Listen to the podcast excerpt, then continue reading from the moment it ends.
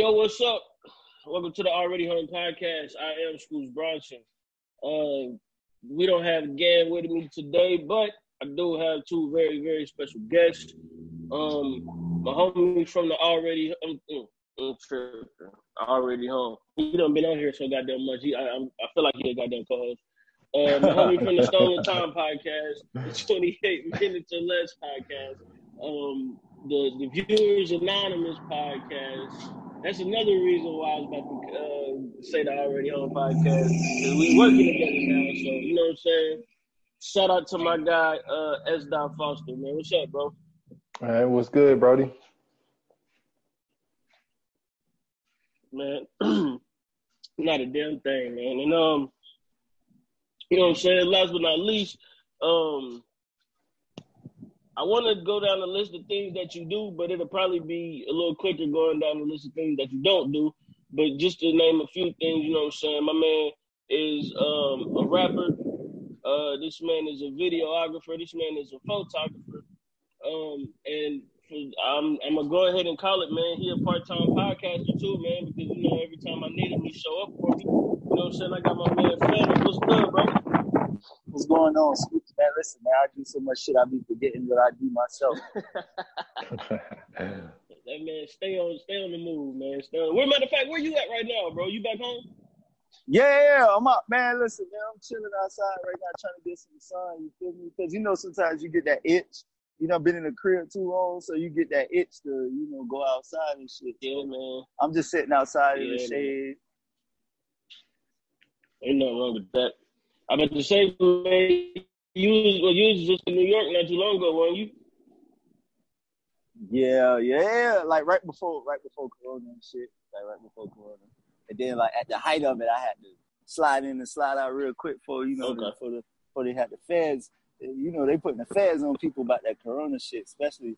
It was dying down. It was dead here, but then in New yeah, York, it was still kind of going crazy. So man, you know, I just had to go. See, I just had to go check on a few people. You know, unfortunately, lost a couple yeah. people up there to Corona and shit. So I had to go, you know, man, check some people that, off, man. drop drop off some checks and shit. You know how that go. People need money and shit, and then you know some people. We'll talk about that. Well, you know, some people that's you know that's in poverty, they don't have bank accounts to have access to it. So you know, Right. You got right. somebody cash app. They be like, what? Cash app? Yeah, I ain't got no bank account. So, you, know, you got to hand deliver some shit. Man, that shit wild, man. Yeah. But um, you know what I'm saying, man. Uh, you know what I'm saying. Thank you, fellas, for you know what I'm saying, filling in for uh for game today. You know what I'm saying. I appreciate it. Uh, man, you know what I'm saying. Uh, if y'all listening, man, make sure y'all subscribe to the podcast. Um, tell a friend to tell a friend. Uh, if you are listening on Apple uh, or iTunes or whichever you want to call it, man, please make sure you leave us a rating. Um, you know what I'm saying? If you leave, you know, we reading any of the ratings, you know what I'm saying, whether it's five star, one star. We love the feedback, man. That that actually helps us uh, get better at what we do. Nah, don't do and no one stars. That. Don't do no one stars. We'll check you on the IP address, and we'll come fuck you hey, up like man, that one star. Nah, I, I want I want all honesty.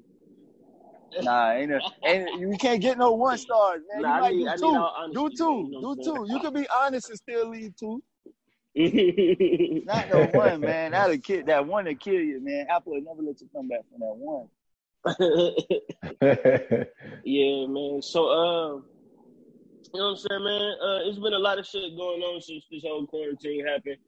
Um, you know what I'm saying? We we under the, the pressures of a president who really don't know what the fuck he's doing.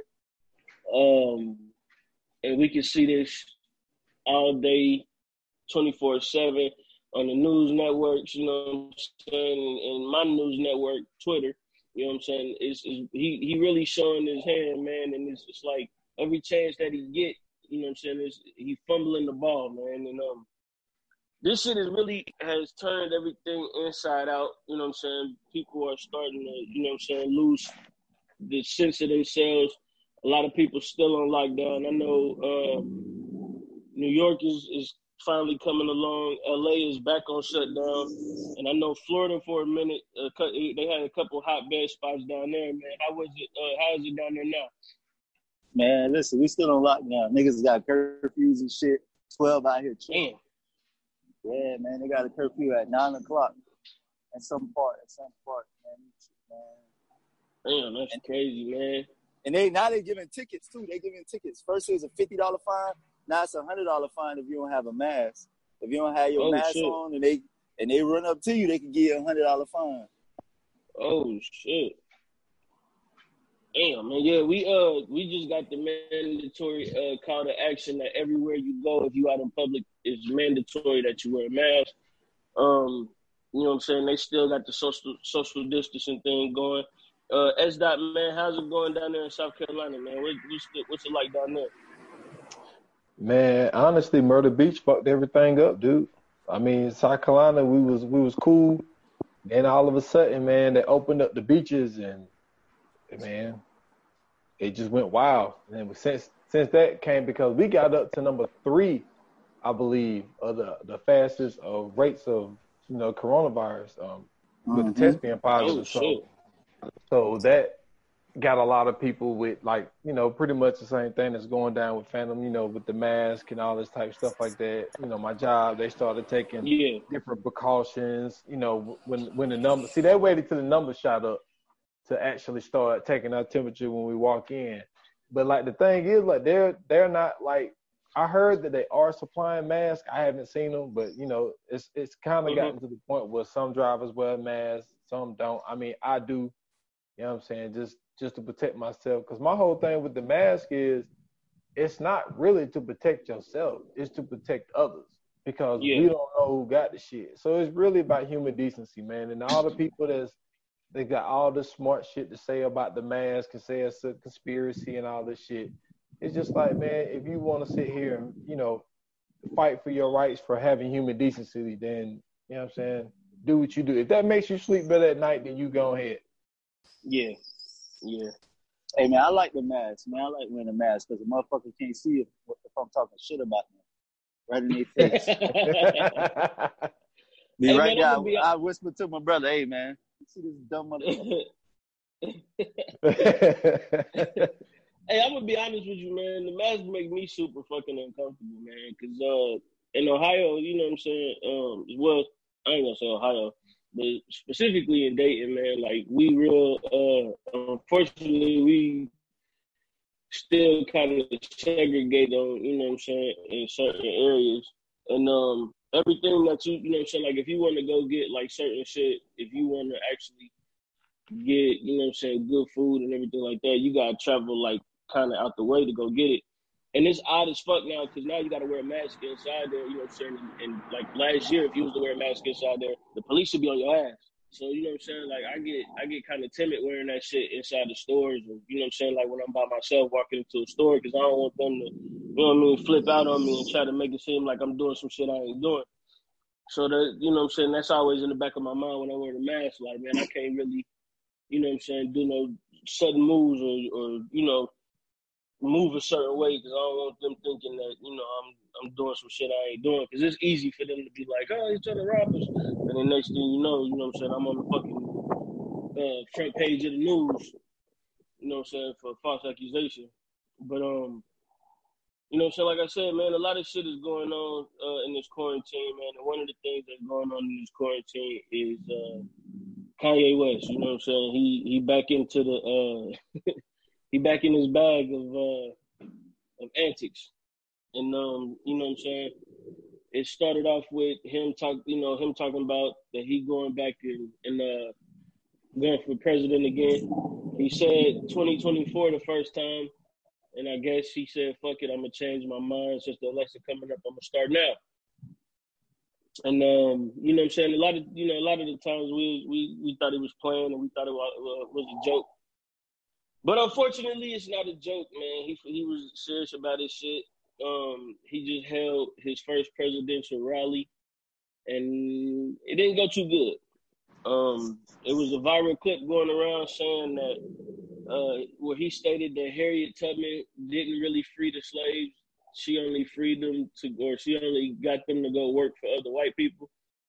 And then um, the other clip that they had was uh, him yelling at some lady about uh, he almost killed his daughter and something about abortion or some shit like that. So yeah.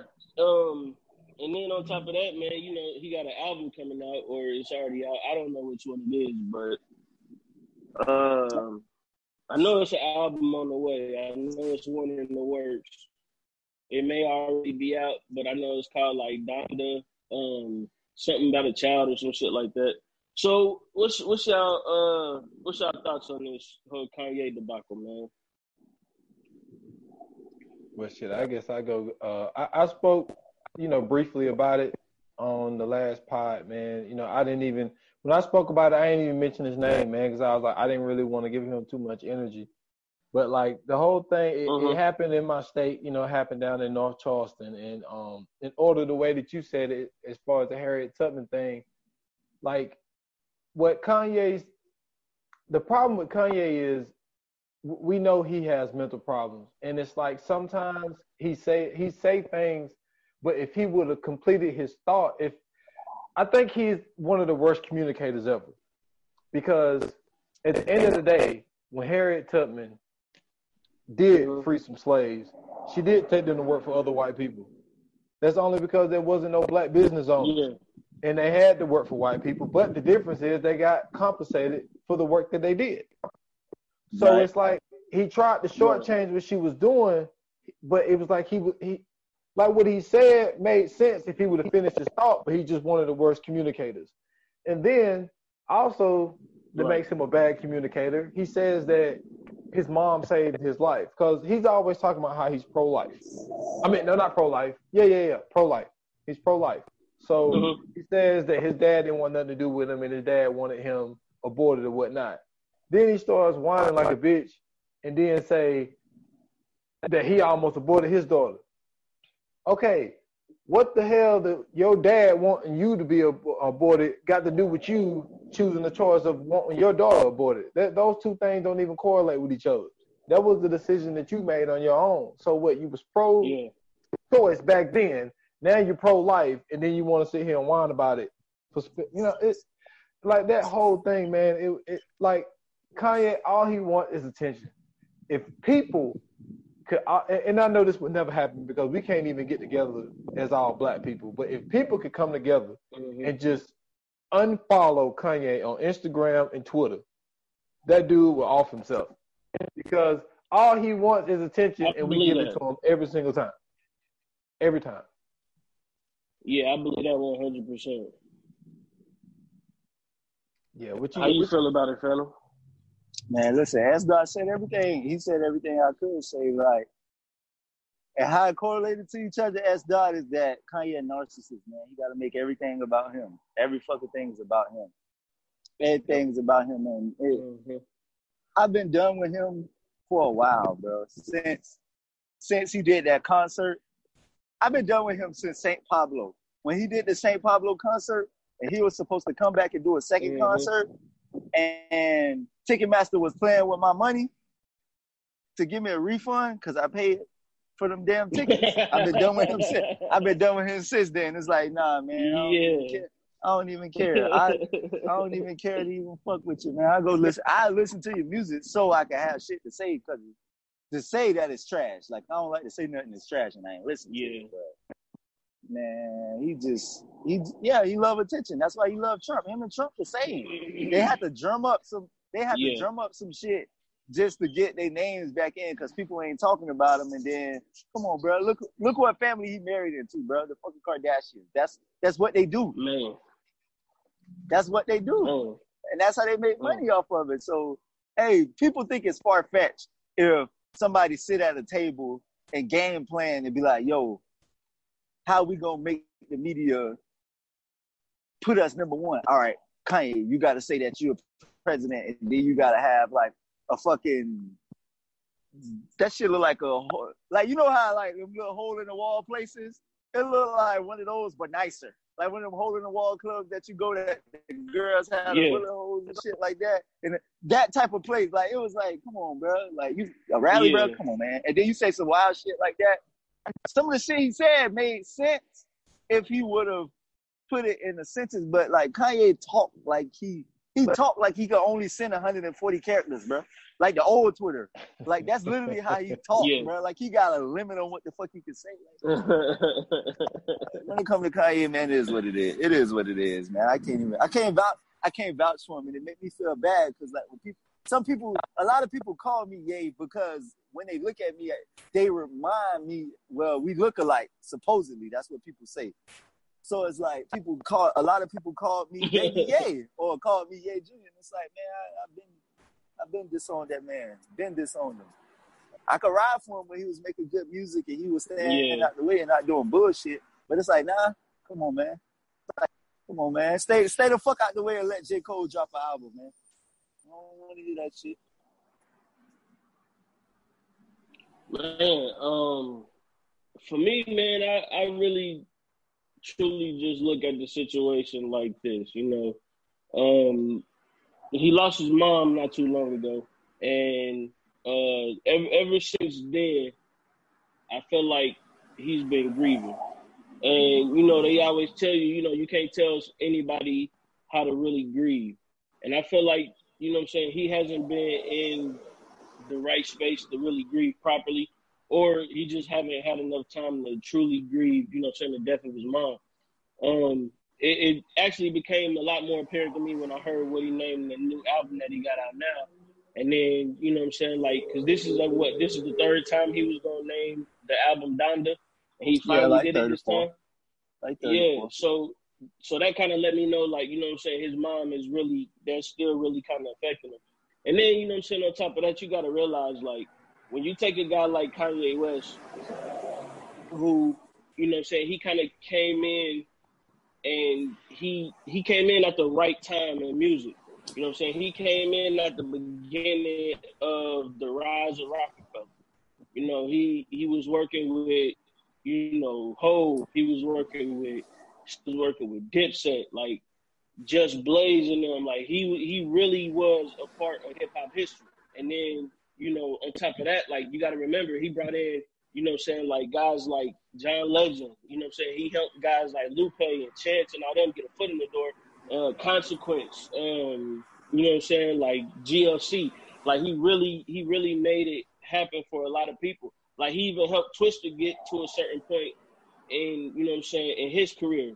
And then, you know what I'm saying, he take it and then he goes solo and then now he's one of the biggest rappers in the world and you know what I'm saying? Like all the all of this shit is happening in what seems like a long time, but really if you think about it, it ain't even in a ten year span. This is this probably is like maybe a four or five year time period that I'm talking about.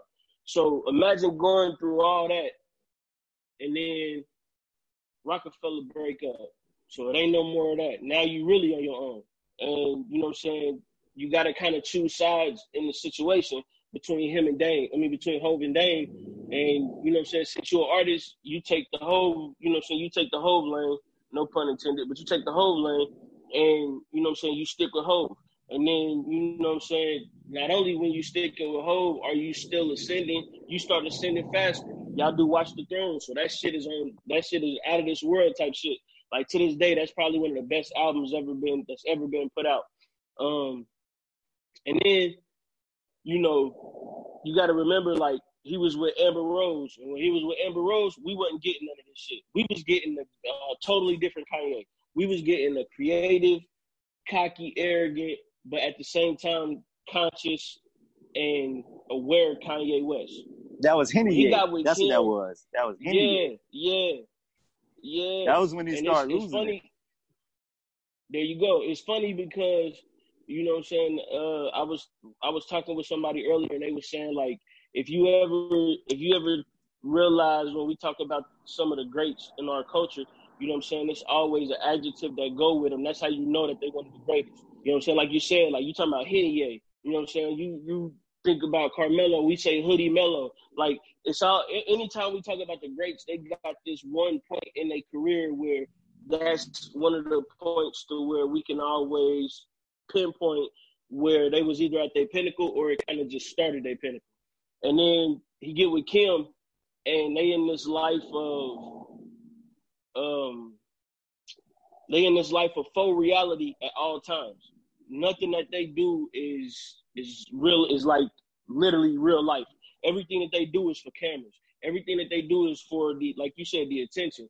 And so when you put him in that space with Kim and they family and, and this is what he's around all the time, I think a lot of people forget that, you know what I'm saying, that, that he had a point to where he was fighting the paparazzi. Every time that him and Kim went somewhere, this nigga was beating up paparazzi. Yeah, because they was calling was him. One... They was calling him. That's why he yes, said the, exactly. Song. I might call the paparazzi on myself. Man, them folks, man, them folks don't be knowing that shit. You know man. They don't be knowing where people about to be. Nah, they have some hangout spots exactly. and shit, but come on, man. Exactly. They call them on themselves. Yeah. So, so, so think of that. Like, she calling, she calling these motherfuckers to come take pictures of him, and he, he in the mindset at the time. He's of the mindset that you know what I'm saying. Like, we're in the culture that we he come from, which is our culture. You know, what I'm saying that shit ain't normal. You know what I'm saying? We ain't we ain't calling the paparazzi like, hey yo, we on we on 34th and Grand. You know what I'm saying? Y'all come down here and take pictures of us real quick while we walking out. We got to be out in 15 minutes. You know what I'm saying? He not used to that shit. So when you when you put him in that aspect and he can't really grasp what's reality and what's not, then all that shit start to fuck with you. I mean, look at Lamar Odom, look at Kris Humphries, look at Reggie Bush, look Casualty. at fucking Casualty. Yeah, look at Miles Austin, Casualty. look at Casualty. Scott Disick, look Casualty. at uh, what's what's the other dude? It's another dude I mentioned. Even the brother of fucking Casualty. Tristan the Thompson. Made, the only one that made it out is Ray J. Oh well, see the thing about Ray J is this. This is what we. This is what we got to remember. Ray J is the only one out of all of them that's already been famous. He done already he been dealing with this shit his whole life. So for him, yeah, that's facts. That's facts. He know he know how to maneuver in and out that shit. You know what I'm saying? The basketball players don't know how to re- maneuver in and out that shit because they come from the same shit. They don't. They not around it where somebody calling the paparazzi and then as soon as they walk out, they right there. You know what I'm saying? Like that's some that's some shit to where they might see like a journalist or something, but it ain't paparazzi. You know what I'm saying? All the athletes that they done been with, they not used to that you got to remember the the Scott Disick dude. He was he was in the beginning of the stages when they was doing the keeping up with the Kardashians, and this motherfucker ended up turning into an alcoholic because you could tell he couldn't deal with the shit. Him and Kourtney been going back and forth since all this shit started, and he couldn't deal with the shit. And so, you know what I'm saying? Lamar ended up smoking crack off of the shit. I don't know how they get you to smoke crack, well, but well, it happened. Lamar Lamar was already in the crack. He was already like, it, yeah, it, was well known in the New York area that you know what I'm saying. He had problems as a teenager. It just got amplified when he went with with them. Yeah, they okay, just brought so out the worst in him. That's it, all it is. Well, it amplified it. There you go. Yeah, yeah. That's what I'm saying. So when you you know what I'm saying when you realize that when you in that kind of you know what I'm saying when you in that kind of situation and you in that kind of atmosphere that this is constantly going on, like everything you do regardless of what it is, is always a headline. Everything you do is always going to be a, uh, um, a, a link to click on. Like this is constantly going on, and this is their life. Like they don't even they so they so in tune with the shit that any and everything that they do, it got to be on camera. They don't do nothing if it ain't on camera. Um, perfect example is the the Megan and the Tory situation. Oh shit! And and um, if you and, and, we ain't really gonna get into it, but if you go watch that, you will hear Kylie Jenner in the back asking them, "Yo, is this? Are we going live? Is this live? Are we going? Like, she needs to know: is it on? Is are we doing anything on camera so I can click that shit on? I need to know if this is on. Like, this is how they live their life. Like, and then I forgot. I don't even know how I forgot. Fucking Bruce Jenner. They turned this nigga. This nigga wanted so much attention from them that he turned into one of them. You know what I'm saying? Like these motherfuckers really, these motherfuckers really fuck up people mentally. Like look at Rob. Rob done his weight fluctuate. He done got pimped out by Blac Chyna. He done got uh this, this nigga was he was so Hey, hold on, Scoops, man. Listen, man, we got we got we gotta give it up to Blac Chyna man. We gotta give it up to Blac Chyna. Oh, one time for the one time, of course. One, one time, time, for the one time, of course. From DC, man. For Listen, sure. she, for sure. She did a she did a motherfucking thing, for man. She, sure. Her and Ray J the only ones that skated out this shit. But I mean, once again, man, this is this is what I'm talking about. When you when you able to, you got to think about Blac Chyna too. Blac Chyna done been around this shit long enough too to be able to yeah, be like, was, man. She she was she was number one at the strip club. Um, KOD, KOD. Fact. She was the number one. She was the baddest bitch up in that motherfucker. And so she already. The crazy part is she already had ass before that, and she mm-hmm. really got more ass. It was like a competition. Like bitches used to go back to get more ass to see who had the fattest she, ass in the club. And she she ran a checkup on this nigga Rob, bro. She ran a whole checkup on this man Rob, bro. So not only do you know what I'm saying, not only can you go and see the motherfuckers who you and, and look at it like this. That's the two people that we talking about that got out of there. We just went down down there a whole starting five and maybe a bench. Uh, you know what I'm saying? The motherfuckers who didn't make it up the there. So when you put Kanye in that situation, and you know what I'm saying, he's he's already trying to keep stable because you know what I'm saying. We seen them go off on Sway. We seen a, a couple meltdowns. You know, and people say it was one of the one of the times was when he went up on stage with Taylor Swift. I don't think that he was in that same headspace when he did that Taylor Swift shit. That was just on some. I'm Kanye West. I'm about to go do this because I feel like it. he was speaking the, the truth. Though. It wasn't like he wasn't telling the truth. Like he was said, telling the like, truth. The, the get out shit. You said what? I say he was telling the truth with that shit, man. Beyonce did have the best video, man. They, they oh yeah, one hundred percent. That was tripping. But that get out shit, man. That's, man, listen, man. Kanye. But I mean,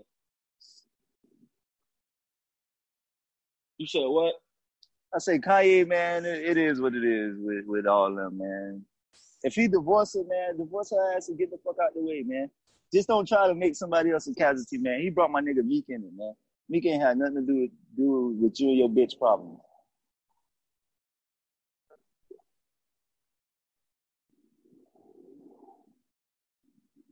Still there, school? Yeah, man. So oh, you know, oh, oh. you said what?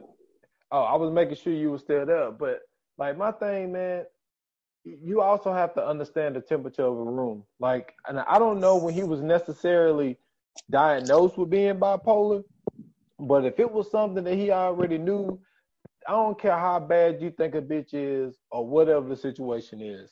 There's some people you just don't be in a relationship with.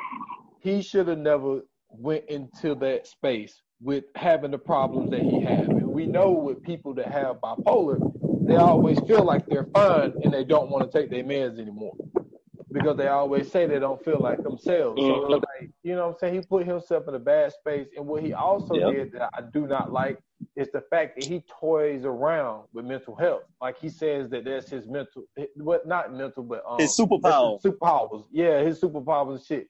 Nah, Brett. Like I've been around people who got those type of problems. It ain't no superpower like you don't need to talk with this stuff. It's mm-hmm. already it's already underfunded. You know what I'm saying? It's already people that are out here that need to be in facilities that either can't go, can't afford it, or whatever the case may be. And I also feel like you you just can't put yourself in those positions to be in a space where like like like when he used to fight the paparazzi and stuff. Like you knew that was coming with Kim. There's always cameras following around mm-hmm. that family. So don't put yourself in that situation. And it's like he wants us to feel bad for him. So he says that he was in Get Out. And then he also throws in this thing about, oh, Lil Baby's my favorite rapper, but he won't get on the song with me. Like, man, he's playing, dude. Like, he is just playing everybody so everybody can zoom in on him and all this other stuff and say that he been trying to divorce Kim for two years and all this type of shit. It's like, man, come on, man. Uh, nigga, if you wanted to divorce it, that shit would have been over, nigga. What you talking about? You got enough money to do it. That should be over tomorrow. Like, what do you mean? And why we just not hearing of this? Like, what do you mean you been trying to divorce? Exactly, y'all. Yeah. Whole, y'all whole fucking life. Y'all buy a goddamn toilet in y'all house. A motherfucker come and do the roof at y'all yeah. shit. Motherfuckers know everything. Niggas come in there and fucking do pest control. They know they know everything, but we don't know about this. Come on, man. Mm-hmm. That man, that this is man. This that's is, I mean, shame. Yeah, it to me, man. I I feel like you know, um, what what we really seeing, man, is we seeing this dude break down in a way that I don't think anybody else has really ever seen um, in a star. I don't think we ever really seen a star really go through this. I was um I was listening to uh to to Stolen Time uh as that when when you and Uncle Washington was talking about the Stephon Marbury situation. And to me I think that's probably one of the closest things that we've kind of seen to this Kanye West situation. But with with Stephon Marbury, he found a way to, you know what I'm saying, come up out of that. And you know what I'm saying, like he he kind of reclaimed himself uh, in that situation. And I feel like you know what I'm saying, with Kanye, I don't think that's gonna happen with Kanye. I think uh, Kanye is gonna be in a situation where he's eventually going to I, am not gonna say commit suicide, but I, I will say he'll, he'll eventually commit career suicide. Let me say that he'll he'll commit career suicide to where he's gonna be one of those guys that we don't ever really talk about at all. Um, he he's gonna be like to me, he's gonna be like the Voldemort of hip hop. And and the thing is, like we we just as people, like, look, don't get me wrong, Kanye made you know, some of the greatest beats ever. You know what I'm saying? But even with that, you know, mm-hmm. he used a lot of samples of stuff that was already great anyway. He just found a way yeah. to make it his own. But yeah. the, if he, if him and Kim do separate, you know what I'm saying? I think that there's too many people, like like Dave, like Dave flew out there. You know what I'm saying to go yeah. check on him. Big Sean flew out there to go check on him. So there's still people that because I would never say just leave the dude out to dry. But at the same time, like he needs to have people around him to number one to make sure that his health is fine. Like, dude, you need to take care of yourself before you start talking. And if mm-hmm. that's if if that don't happen, we're just gonna get the same person. But are like are we as people will do what needs to be done to Kanye sometimes. I think that sometimes Kanye just needs silence. I think people just need to tune this dude out. Do not give him the attention that he's seeking because once we give it to him, he just mm-hmm. like, dude, the album was supposed to drop yesterday. I, I don't think it did. I think I heard something about they said it was. No, nah, it didn't. It did. Yeah. So it's like all of this was just, and he only does this around album time, dude like around album time, that's when he he come out with, with something yeah. new. And it's like we we have to start ignoring that, man, and be stronger as people to be like, look, this is just a ploy to pull people in, to get people to talk about him, to make him number one trending on on, on Twitter. Like it's like he, like Trump, him and Trump, they get off on that, man. I think they just sit around and just keep refreshing yeah. to see if they number one on trending. It's like, come on, man. I'm I'm I'm done with it. Like I the I didn't listen to that that last album that he did. I mean, the only I mean, if if you want to count the Teyana Taylor and the Pusha T, if you want to lump that in with Kanye, okay, I'll listen to those. But you know, yeah. but as far as like his own project, I ain't, I ain't heard I ain't heard. Listen, that put that Pusha T album is probably one of the best hip hop albums in a while. One of the best hip hop albums in a it while. Was, it was definitely the best out of that out of that um out of that cycle uh, out of that cycle too. You know what I'm saying? Yeah, man. I, I still be right about to go. Yeah, Teyana. Nah, Teyana. Teyana probably had. If she would have had a little bit more songs, because you could tell nah. some stuff wasn't finished or something like if that. If she would have had input, I think if she would have had more input, then it would have been better. Because it, it was better. She was mad because she heard it. I don't know if you saw, but she heard. She literally when the album came out, she heard it and she was mad and called Kanye and was cussing them out because they took some verses off. Yeah. They shortened some songs. They fucking flipped shit around. Yeah, because it wasn't it wasn't the album. It wasn't the album that she submitted at all. It wasn't the album that she submitted at all because um she was going live and she was playing some of the joints that was supposed to be on the album, and wasn't none of that shit from her live on the album at all. Yep. Yeah, and that shit is, you know what I'm saying? That that gotta be frustrating as an artist, man, when you you know, when you put your heart and soul into a project and then you turn around and you know what I'm saying, the motherfucker break that shit and dissect it And the next thing you know, it's something totally different than what you, you know, what I'm saying, initially wanted it to sound like. And so, you know what I'm saying? Like even go ahead. That's the that's that's bad, man. Not to cut you off, but that's bad. Like that that shit there, that should make you want to kill somebody, man. Because music, every music is our baby, especially your yeah. album. So, bro, that should make you want to kill somebody, man. She should have yeah. choked his ass out. Cause he he did he did that. He's so much 100%. of a genius. He think he a genius, which in some, in some aspects he is a genius, but he still got a team around him. So it's like he can't get all the credit because he still can't play all the keys himself. He still don't put all the drum patterns together himself. Like he still got help. Somebody got to program mm-hmm. the damn computer. Somebody mm-hmm. got to take it from. You know, it's, different things, man. But that's that's that shit just it, it's just a whole it's just a whole thing, man. Like S Dot was saying, once we stop paying him attention and stop giving him the light of yeah. day, man, he'll he'll slowly fade away. Yeah. It's yeah, man. Um and unfortunately, man, you know what I'm saying, he's a he's a casualty of uh of the time. Um, you know what I'm saying? And uh, we also have another casualty on the line. Uh, one I feel like should have ever been a casualty. One that I feel like really should have never even been in this situation to begin with. Um, but my man Nick Cannon, man, um, you know what I'm saying? He's facing a lot of uh, flack for uh, what people are saying, um, alleged anti Semitic remarks and uh, comments made um, during some interviews that he had, and um, you know, he he was uh he was let go from uh, Viacom, CBS. Um, he lost the Wild 'N Out uh show, but uh, you know, I'm saying he still got the Masked Singer show on Fox. You know, what I'm saying he still got a lot of things in the works that he already doing. So you know, what I'm saying we know he gonna be all right. You know, what I'm saying Nick done had money for a long time, so that's not the issue. But to me, the issue is more so um, the the way that they tried to make an example out of him. You know what I mean? Um, he has a um, a YouTube podcast by the name of Cannon's Class, where he interviews people, um, whether they be educators, whether they be activists, whether they be um, researchers or whatever. And I mean, it's a it's a very um, it's a very educational platform that he has, and you know he came under fire, you know I'm saying, due to um, the interview he had with ex public enemy member uh, Professor Griff.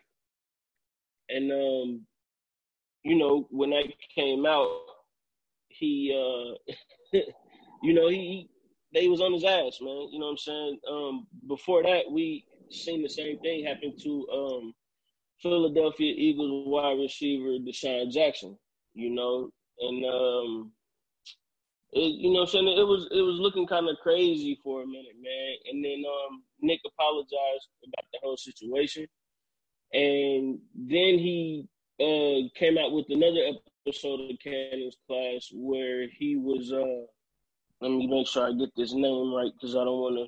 I don't want to say the guy's name wrong, and I want people to actually go watch this too. You know what I'm saying? Because I think this was uh this was um for me it was it was interesting because uh, I said it myself, but it was interesting and it was also um, I felt like it was a slap in the face.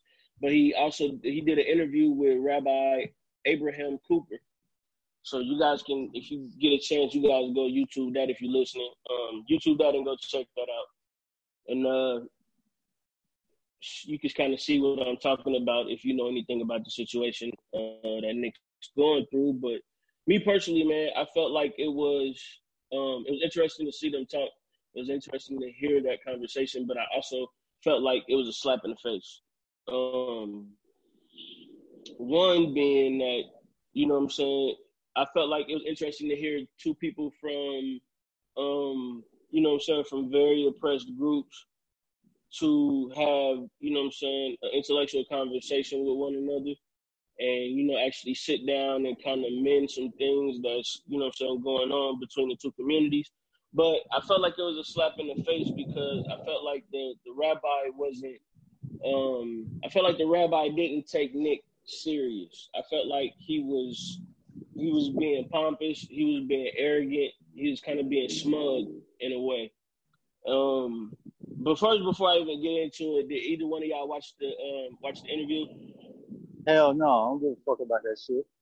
Nah, I didn't see it. okay, so um, basically, you know what I'm saying, the interview was supposed to be about um Nick talking to somebody in a um in a high ranking position in the Jewish community. Um and you know saying, basically trying to get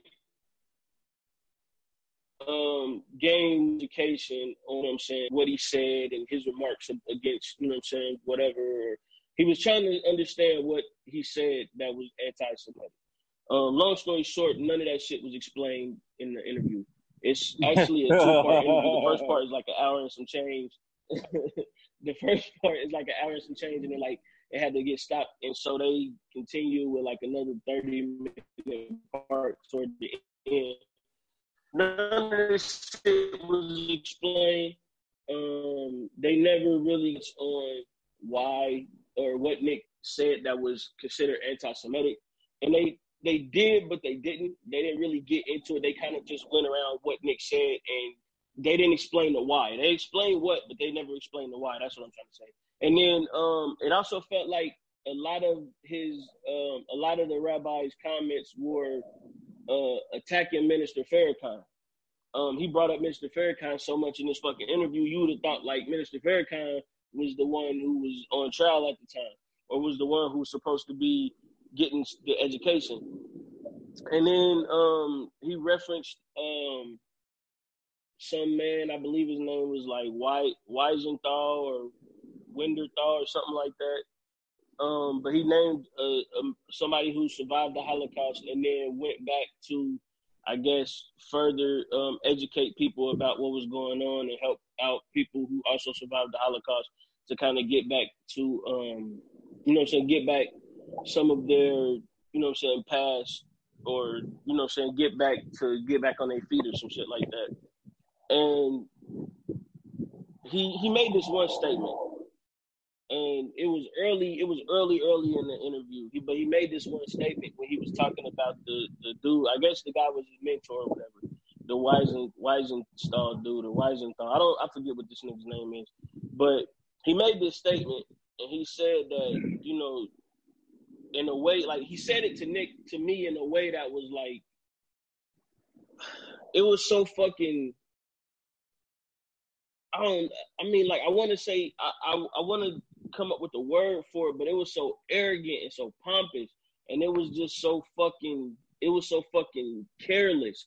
Like he said some shit like I guess he was explaining how the dude had came out the Holocaust and he was uh he was coming back he came back to Europe to kind of help the people, you know what I'm saying, that was um, that had got out the Holocaust or whatever. And, you know, he was helping them get back on their feet and he was helping them to, you know what I'm saying, regain what they had lost. And then he was like, some only somebody who went through that pain and struggle can kind of um can kind of understand it, you know. And he was saying that shit to Nick. And in my head, I'm like, yo, is he really saying this shit to a black dude in America? Yeah, like nigga, we nigga, we black, nigga, we been through the Holocaust 400 years and counting. Fuck you talking about, man? Like, That's what I'm saying. And like, we still going through genocide, bro. The genocide bro, is just a jail, nigga. They just ain't gassing us. The fuck you talking about? God, when I seen that, when he said it though, like I had to pause the fucking video, like. And stop myself because I was about to cut it off when he said that shit. Because I'm like, I already know this is about to be some bullshit. But I had to stop myself and and really calm down and then continue to watch it. But it's like when he said that shit at that time, I just felt like like he can't be fucking serious. Like to say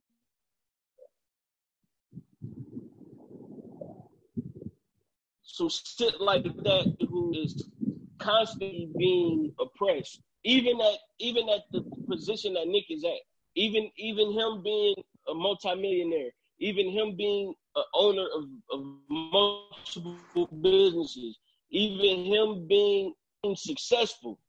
We just seen how even even with all that, he can still be looked at as second rate. They took Wild 'N Out from him. Something that he created. This is his creation. He created. Yeah, but he sold. He, he created it. This shit he created it, but he sold the rights, man. Once you give up them, that's why. But that's what I'm saying. Is everything. He sold that's the rights. Exactly. Hey man. But but think about that though. Think about that though. Think about the why of why he had to sell it. You feel what I'm saying? Like just just let that just let that linger. Like because we don't own Viacom. That's why we'll never own go. Viacom. There you go. And that's what I'm saying. The fact that I'm sure that they did whatever they had to do to make him or put him in a position to where they was like, we need the rights to this shit. Because if we don't get the rights to this shit, you gonna be on a whole nother level and we can't let you do that. But this is what I'm saying. So for the rabbi to even say some shit like that was crazy. And then later on in the in the interview, um Hey schools, Jewish is still white, correct? Jewish is still considered white, right? Um, Jewish is actually not a um to my understanding. It's not Jewish a race, is, but they it's not a they, race, it's a religion.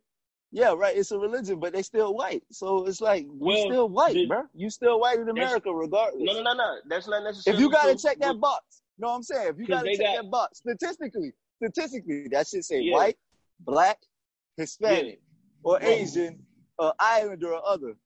Yeah, the motherfuckers is checking white every time. Oh, That's why sure. he was well, well, this is the thing though. Well, this is the thing though. This is the thing.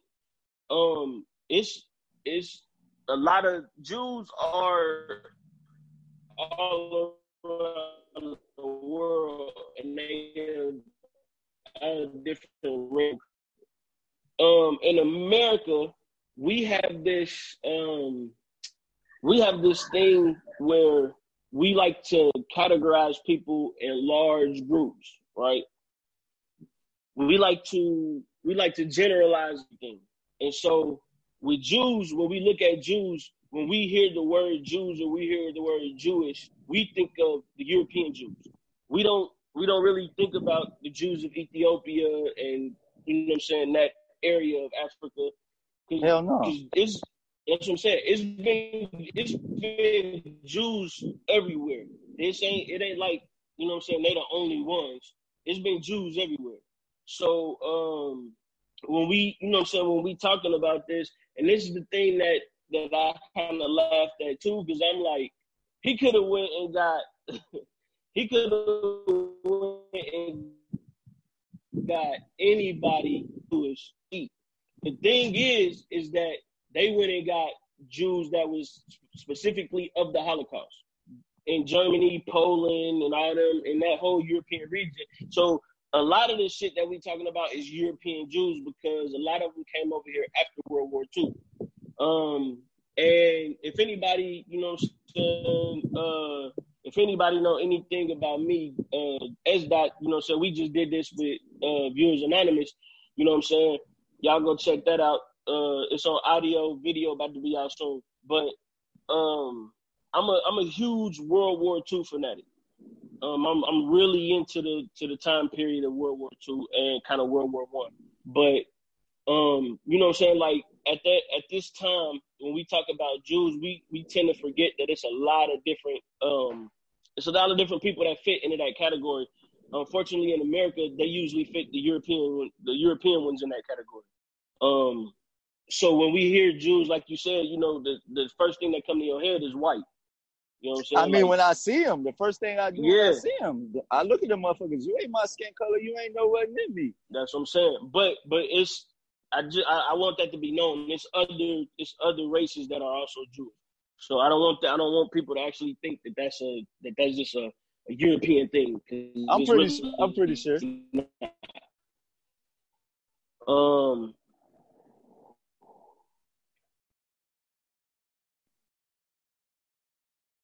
You said why you breaking up? That might be me. Yes, yeah, that's you breaking up. Yeah. Can you hear me now?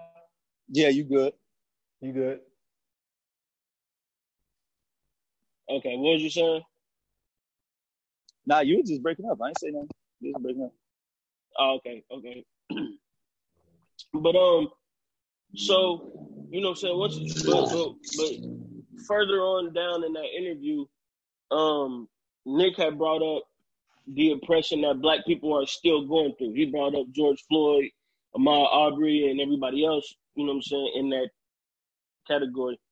Um, but as soon as he brings this up, this motherfucker is like tiptoeing around the, the whole conversation of that. He he don't even acknowledge the shit. And he he I mean like if if his if his response was a fucking running back, it would be fucking Barry Sanders. That's how that's how well he was dodging this shit. But why why like, should why should he why should he care though? Why should he care? Well, why should he care? it's all about self preservation. Why should he care, man? I'm gonna tell you why he should care. I'm gonna tell you why he should care. Um, first and foremost, right? When we talk about when we talk about these things, a lot of people, the first thing they say is we don't want to have the oppression Olympics, right? I wish people would stop saying that. And the reason I wish people stop saying that is because this is in situation is because people of Germany and Poland and Europe, I mean, uh, Europe, right? If if they never would have been in the Holocaust, we wouldn't even have this situation, right? We yeah, wouldn't even be talking about these motherfuckers. And they got, it wouldn't even be they got issue. reparations. They Nick got reparations fast. We ain't get shit. They, yeah, Nick wouldn't be in this situation. But Nick said the, the crazy 100%. part about it. You know what's crazy? Nick said way worse shit yeah. than what they said. What he said, oh, I saw the yeah, clip. Of course. He said way worse shit. Yeah, of course. It's just that, hey man, people just wanted to cancel him for this. Man, he said way worse shit. Man, he done got on white people ass for the on that podcast but, for the last is, six and seven this months. is what I'm saying.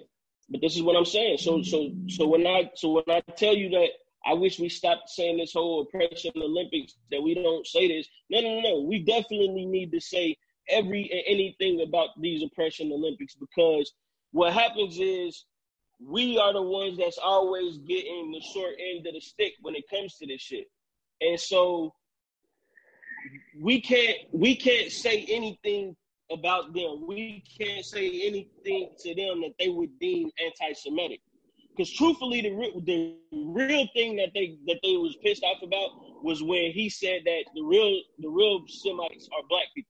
Because if you look up the definition of Semite, is people that speak in Semitic languages of African origin. So in order to be African, you already know what you look like. Like, so come on, let's let's really, if you really want to get into it, let's get into it.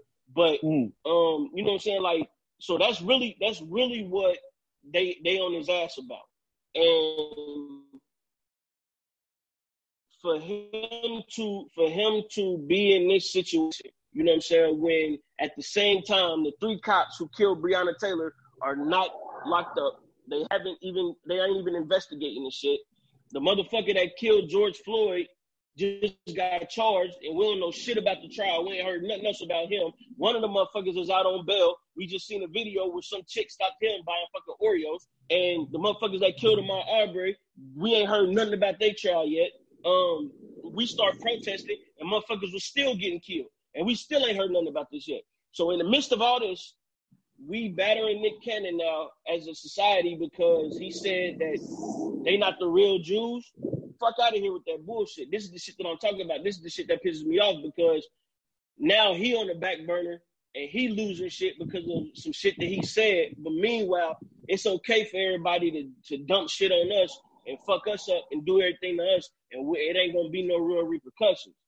So when I say that when I say that we we really do need to start letting these motherfuckers know about our oppression and the shit that we go through. It's okay for them to talk about the Holocaust, Eh, which is some shit that happened damn near hundred years ago. But it ain't okay for us to talk about slavery. It ain't okay for us to talk about Jim Crow. It ain't. It that ain't just okay was forty years ago. Just That's was forty years ago. That shit was That's forty years was yesterday. Man.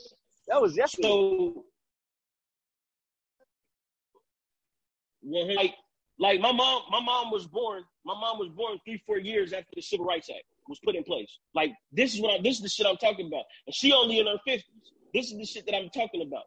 So they try to act like the shit that happened to us was so long ago. My motherfucker my my my great grandmother's parents were slaves. You know what i'm saying? My my my grandmother was sharecropping. Like so, all this, all this shit that they try to make it seem like it's so old and long ago. It ain't that long ago. It ain't that long, and you can see ago. it. You can see it. Exactly. My grandpa, my grandpa, man, my grandpa still here kicking, man. 84 years old, man. He tell me about all that shit. He tell me about 100%, all 100%, bro. 100%. So I could, I so, could trace, I could trace my line. And come on, bro. Come that's on, what I'm bro. saying. And see, and the and the crazy thing is, you know, what I'm saying y'all live in the South, so I know for a fact, bro. Like I know y'all know better than anything. Me saying it, I live in Ohio and I know it. So I know nah, y'all. See, see, see. Probably... All right, so let me let me let me let me switch it up right there. Let me see yeah. the mis. It's, it's different parts of Florida, right? It's South Florida, and then it's, it's it's Orlando and all that other shit, right? Right, right, right. This part down here don't got shit to do with that part up there. So like, right, it's it's racism, but it's not like that because you got so many different people down here. Like you, like white people are minorities here. Like it's well, a see, lot it ain't, them, it ain't even about it ain't even about white people because white people ain't the only ones that do it. Yeah, white people. Nah, down here the, the racism come from the Cubans. The Cubans, Cubans are yep, the ones that's racist because they like literally they got bro, they got fucking this shit. It's a city called Hialeah, bro. That shit is big as fuck. They got their own town. My nigga, you want to experience racism? Bring your ass down here and go on their side.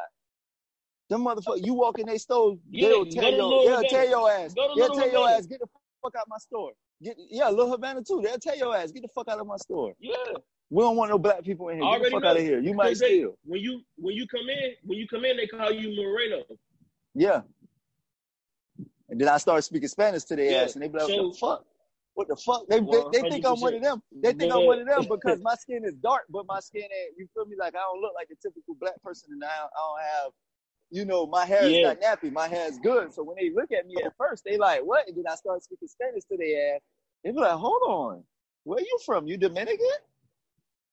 Nah, bitch, I'm black. It's yeah. just that y'all need to watch it. Y'all need to watch y'all fucking mouth. Yeah. So see, that's what I'm saying. Like, so even even in that statement you just made, like pay attention. Like this is what I'm saying. This is the shit that I be talking about. Like even in the statement you made, you said your hair ain't nappy, your hair good. But if we know anything, if we know anything about science, if we know anything about history, all that shit, that nappy hair is the best hair out. We don't. Yeah, it is. All that shit. I get shit, jealous. All that I get shit. jealous. I get jealous, nigga. Yeah. My shit. Man, so, listen, I can't grow my shit for nothing, man. My shit, when my shit grow out, and I try to pick that shit, man, it be so thin. But see, that's what that's what I'm saying. So we, as a people, we so conditioned to think a certain way, and now that we starting to come out of that shit, we starting to get motherfuckers like Nick Cannon who is doing the proper research, is doing his due diligence to kind of learn more about who he is and who we are as a people. And then when he goes to speak his mind and say some shit, he got to face scrutiny for it. Get the fuck out of here it's it's so crazy. Like, so do y'all know anything? Y'all know do y'all know anything about Jewish culture or any of that shit? I never cared to know. To be honest, I'm gonna be honest. Okay. I, I never okay. cared to know. It was so like never no point. Right, right. So for me, right, um, I got a lot of military people in my family, so that's why I say that the World War II and World War One was so important to me because here we are, right, in in the 40s, the 50s, the 20, well, the 20s, 30s, 40s, and 50s during World War One, World War Two. What I'm sorry, the 10s, 20s, 30s, 40s, and 50s. Um, here we are in a situation where, as Black people, we joining the military to go overseas to fight to stop oppression of a people that don't have shit to do with us then we come home and we still oppressed, right? So to this day, we still oppressed. Ain't shit really changed. I mean, some shit changed, but it ain't really changed a lot. So we over there fighting for freedom for somebody else when we come home and we don't even have the same freedom. We don't even have the proper freedoms. And then to know everything that's happened to us up in like they they still they telling us about shit that happened in the 80s and everything else. We just found out, which we already knew, but they told the rest of the country that the world is really a war on black and brown people. We've been telling y'all this shit, but now that they admit it, now it's a shock to everybody. Um, you know what I'm saying? Like we, now we telling y'all that police brutality is real. They ain't want to believe it again, but now everybody was forced to sit down and watch George Floyd. Now they gotta get it. They gotta get their ass up and do something about it. And so we've been telling these motherfuckers this shit for years. Ain't nobody coming over here to fight no war for us. Ain't nobody coming over here to help us. Ain't nobody doing none of this shit to, to help us get out of this hole that we in. But meanwhile, we done help everybody from the inception of this country to even before then. We done help everybody around the world to, to get their freedoms, to get their rights and everything else, to get their justice, to get their liberation and everything else. Yet here and still today, we still going through the same shit that we've been going through since day one. So for for when I I mean so when I see this conversation between Nick Cannon and the rabbi, that's what I mean when I say it's a slap in the face because for him to have to apologize about some shit that he's done his proper research on, he's done his due diligence on, and logically the shit makes sense. It's not like he he was saying some shit that just was made up. Logically, it makes sense. Reasonably, it makes sense.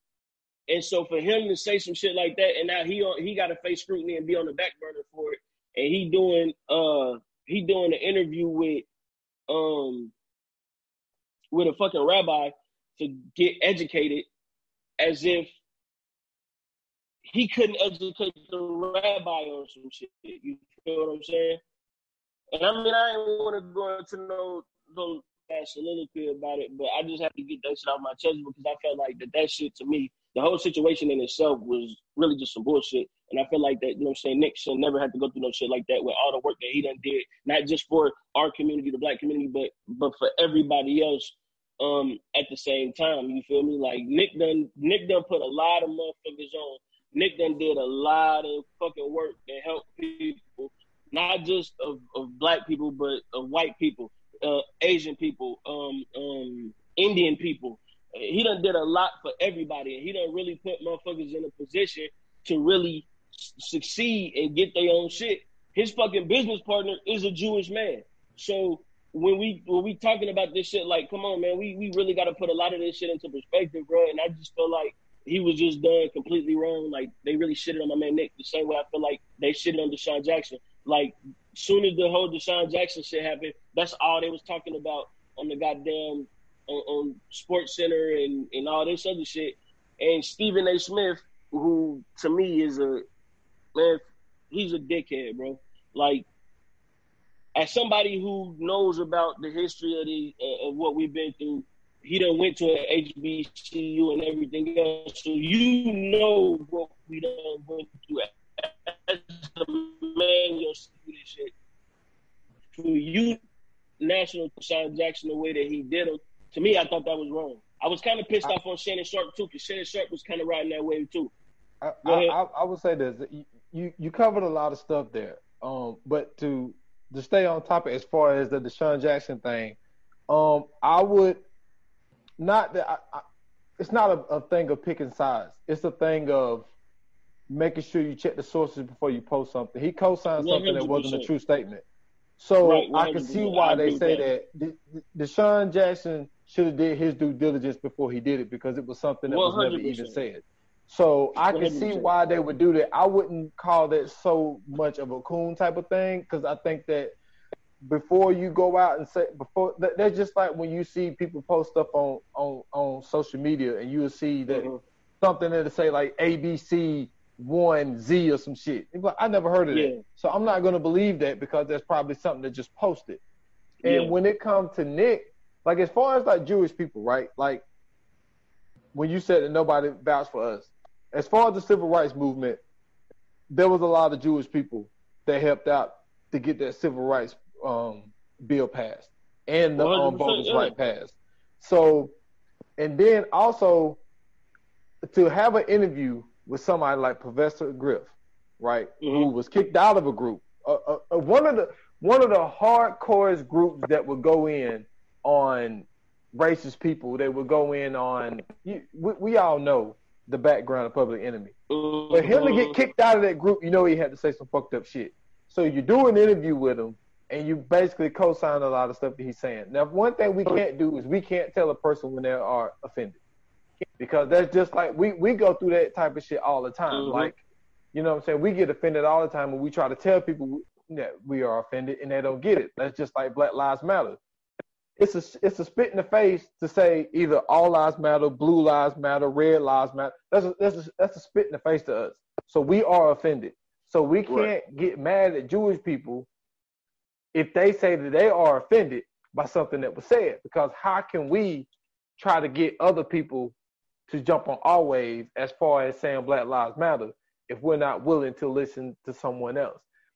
I just right. feel like with Nick, I think that Nick was educated to a certain degree, but I don't think that I think that personally Nick should have Nick knows the power that he has as far as putting people on.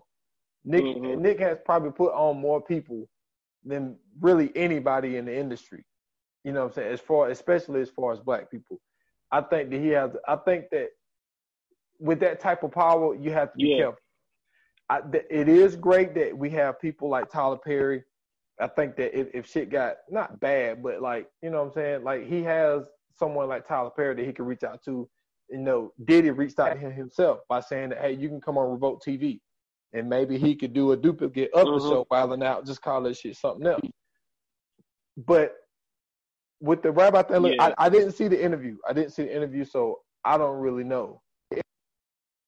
I just feel that with this with touchy information because like I said, I don't know much about Jewish people. I know a little bit about a mm-hmm. little bit and some shit that I heard. So if if they come out and say that some of the statements that he made was anti-Semitic, I can't tell them that they're wrong. With him bringing the dude on, okay, let's say it was a good move, and and the dude, I think the dude, what the dude was doing, by from what the way you, the way I'm getting it from you is he was caping for his own, while Nick was doing his apology basically. And I'm not mad. Not even that. He wasn't even doing it. wasn't that. even really that. See, that's what I'm saying. Like I said, I'm, I don't really know. I'm just I'm going off of what you said. Like I because you said that he would say yeah. something about George Floyd, and then he would you know dodge it like you know Barry Sanders. So it's like yeah, yeah. I felt like I felt like he went on there with an agenda to, of course, basically cape for his people, no matter what Nick said. Now, if Nick made the apology and that apology mm-hmm. saved his Fox job, apparently, you know, because Fox was gonna fire him mm-hmm. from the Masked Singer, but they said he put out an apology and they said we felt that it was warm felt, right. so we're gonna hold on to the guy. So, yeah. with with with doing that interview and also and like the thing about Farrakhan is like, look, we all know like I, there's nobody in this world that I 100% agree with. I don't I don't rock with nobody that hard. Like he can say yeah, some things you, that you are cool. That. And also he says some fucked up shit. That's just like on um, Dr. Umar Johnson. I mean, I disagree with him more than yeah. I agree with him, but there's some shit that he say that's like, okay, I see what you're saying now. And I, yeah. I'm that way with Farrakhan. Like he he'll say some shit that's cool, but okay, I see what you're saying. We should do this, do that, nah, nah, nah. But then he'll say some off the wall shit. that's like, okay, dude, like you, you know, you went a little far on that one. Farrakhan has gone too far when it comes to a lot of shit, as far as gay people, as far as far as Jewish people and types of stuff like that, and mm-hmm. white people. Whether you can feel strongly about something, and that's fine. I don't have a problem with Nick apologizing. I don't have a problem with him bringing the person on. But I also feel like Nick knows the power that he has, and I'm not saying that you should, you know what I'm saying, dance around for people, but I think that when you have the ability mm-hmm. to put so many people on and you know what I'm saying, and bring a lot of people into this business who probably wouldn't have never got as far as they've gotten without Nick, I think he has a responsibility to where there's there's some stuff, there's conversations that I'm pretty sure we all do this. We have conversation amongst ourselves that we wouldn't say publicly. Can we both agree to that? Because there's oh there's yeah, one hundred percent. Oh, yeah, there's some yeah, oh, there's some things that there's some things that I think that, that, Yeah, I wouldn't say. Yeah, I wouldn't say that shit on the podcast. You know what I'm saying? But yeah. I feel like when you in that position like Nick, like even if you feel that way, maybe I shouldn't say this. Yeah, because you are responsible. You're responsible for hundreds of people because y'all are just thinking. People thinking about the people in front of the camera. You think about the people behind the camera, the yeah. production team, the producers, the people that's that don't even touch cameras, the, the writers. You thinking about you're not even thinking yeah. about all those people. He employed hundreds of people just on that show, and then you got to think about his entertainment company and his production company and all that. Come on, man. Sometimes you got to keep it PC, and that's that's just how the that's how the world is. Why you think they hate Elon? Why you think they hate Elon Musk? Why you don't think he hate him so much? They people hate him so much, and he always trending because he speak his damn mind and they don't 100%. like they don't like that because he's the same color. But see, this is his mind. But see, this is my issue, right? Like, it's so okay. This this is why I had asked y'all. Did y'all know anything about Jewish culture or you know, I'm saying Jewish people in general? Because you know, what I'm saying every every uh every set has this um has this word or this name, right? Like everybody, okay, it's an easier way for me to put this. Everybody, whether it's a religion, whether it's a race, uh, a subset of people, regard anything, we all have a word that's like Voldemort, a word that's not to be said, right? So, um, if if y'all don't know what Voldemort is, that's a Harry Potter reference. Um, I am a nerd, so excuse me for that. I had to get that off though. I thought that was pretty slick. Um, it was though, but. I appreciate that. I appreciate that. Uh, but you know what I'm saying. Uh, so, um, forgive me for anybody I offend by saying this, but it's necessary for me to say it. I only say this um, because of what I'm saying. This is in a reference. I'm not calling anybody this. But the Jewish, well, the, the German word, if I, I believe it's German, the German word that the Nazis used to talk about the Jewish people was kike, K I K E. And that's like when white people or anybody else call us nigger, right? Uh, anybody that I talk to, they don't know that. Yeah, I've, I've heard that. Only, Uncle Washington said you've heard it before.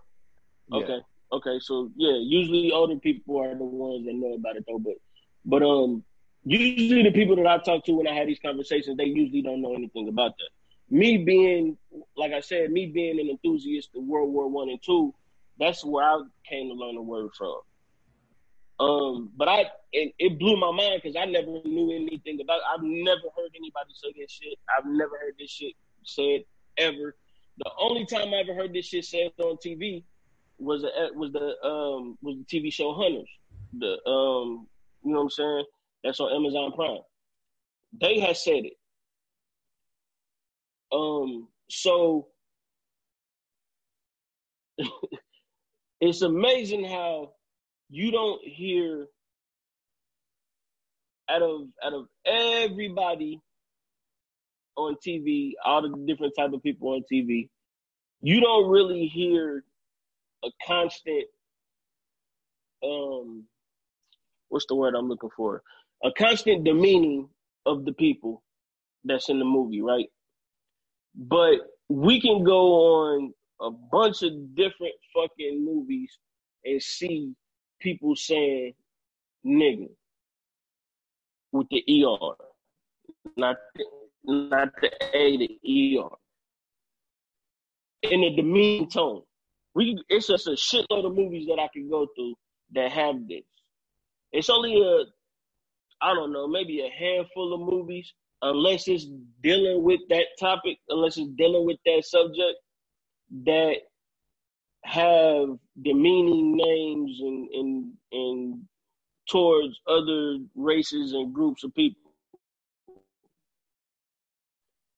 And so I had told we uh, once again I was talking to somebody about this and they was kind of against it and we was kind of having a, a, sort of debate about it. But I was saying that only only you know what I'm saying for us, Quentin Tarantino can make movies where white people is calling us niggers, but if Jordan Peele made a movie about the Holocaust and they were saying kike, it would be something totally different. He would probably get blackballed from TV. or or from the movie industry or how he was involved in If Tyler Perry did the same thing, and but that's what I'm saying. He was involved. It wasn't his project. You see what I'm saying? Yeah. And you got to remember, you got to remember, he mixed. So this motherfucker might be Jewish. Could be. That's what I'm saying. Because that's what if you know anything about Jewish, you only become Jewish through the mother. You don't become Jewish through the father. So if somebody is that's like Ebro. Uh, right, that's what I'm saying. So like if somebody's father is Jewish and they mom ain't, then you ain't Jewish. That's or at least that's the that's the my understanding of it. You only become Jewish through the mother, or you have to go through like uh, some time period of researching and education in order to become Jewish because um Amar'e Stoudemire is is uh, Jewish as well. Shit, that's so, just like Drake. What that's what I'm saying. He Jewish, but his yeah, mom his mom is Jewish. Yeah, that's what I'm saying. And so when we when we have these when we have these situations, like this is what I'm saying, man. Like, let's stop. Let's stop getting away from our history and these.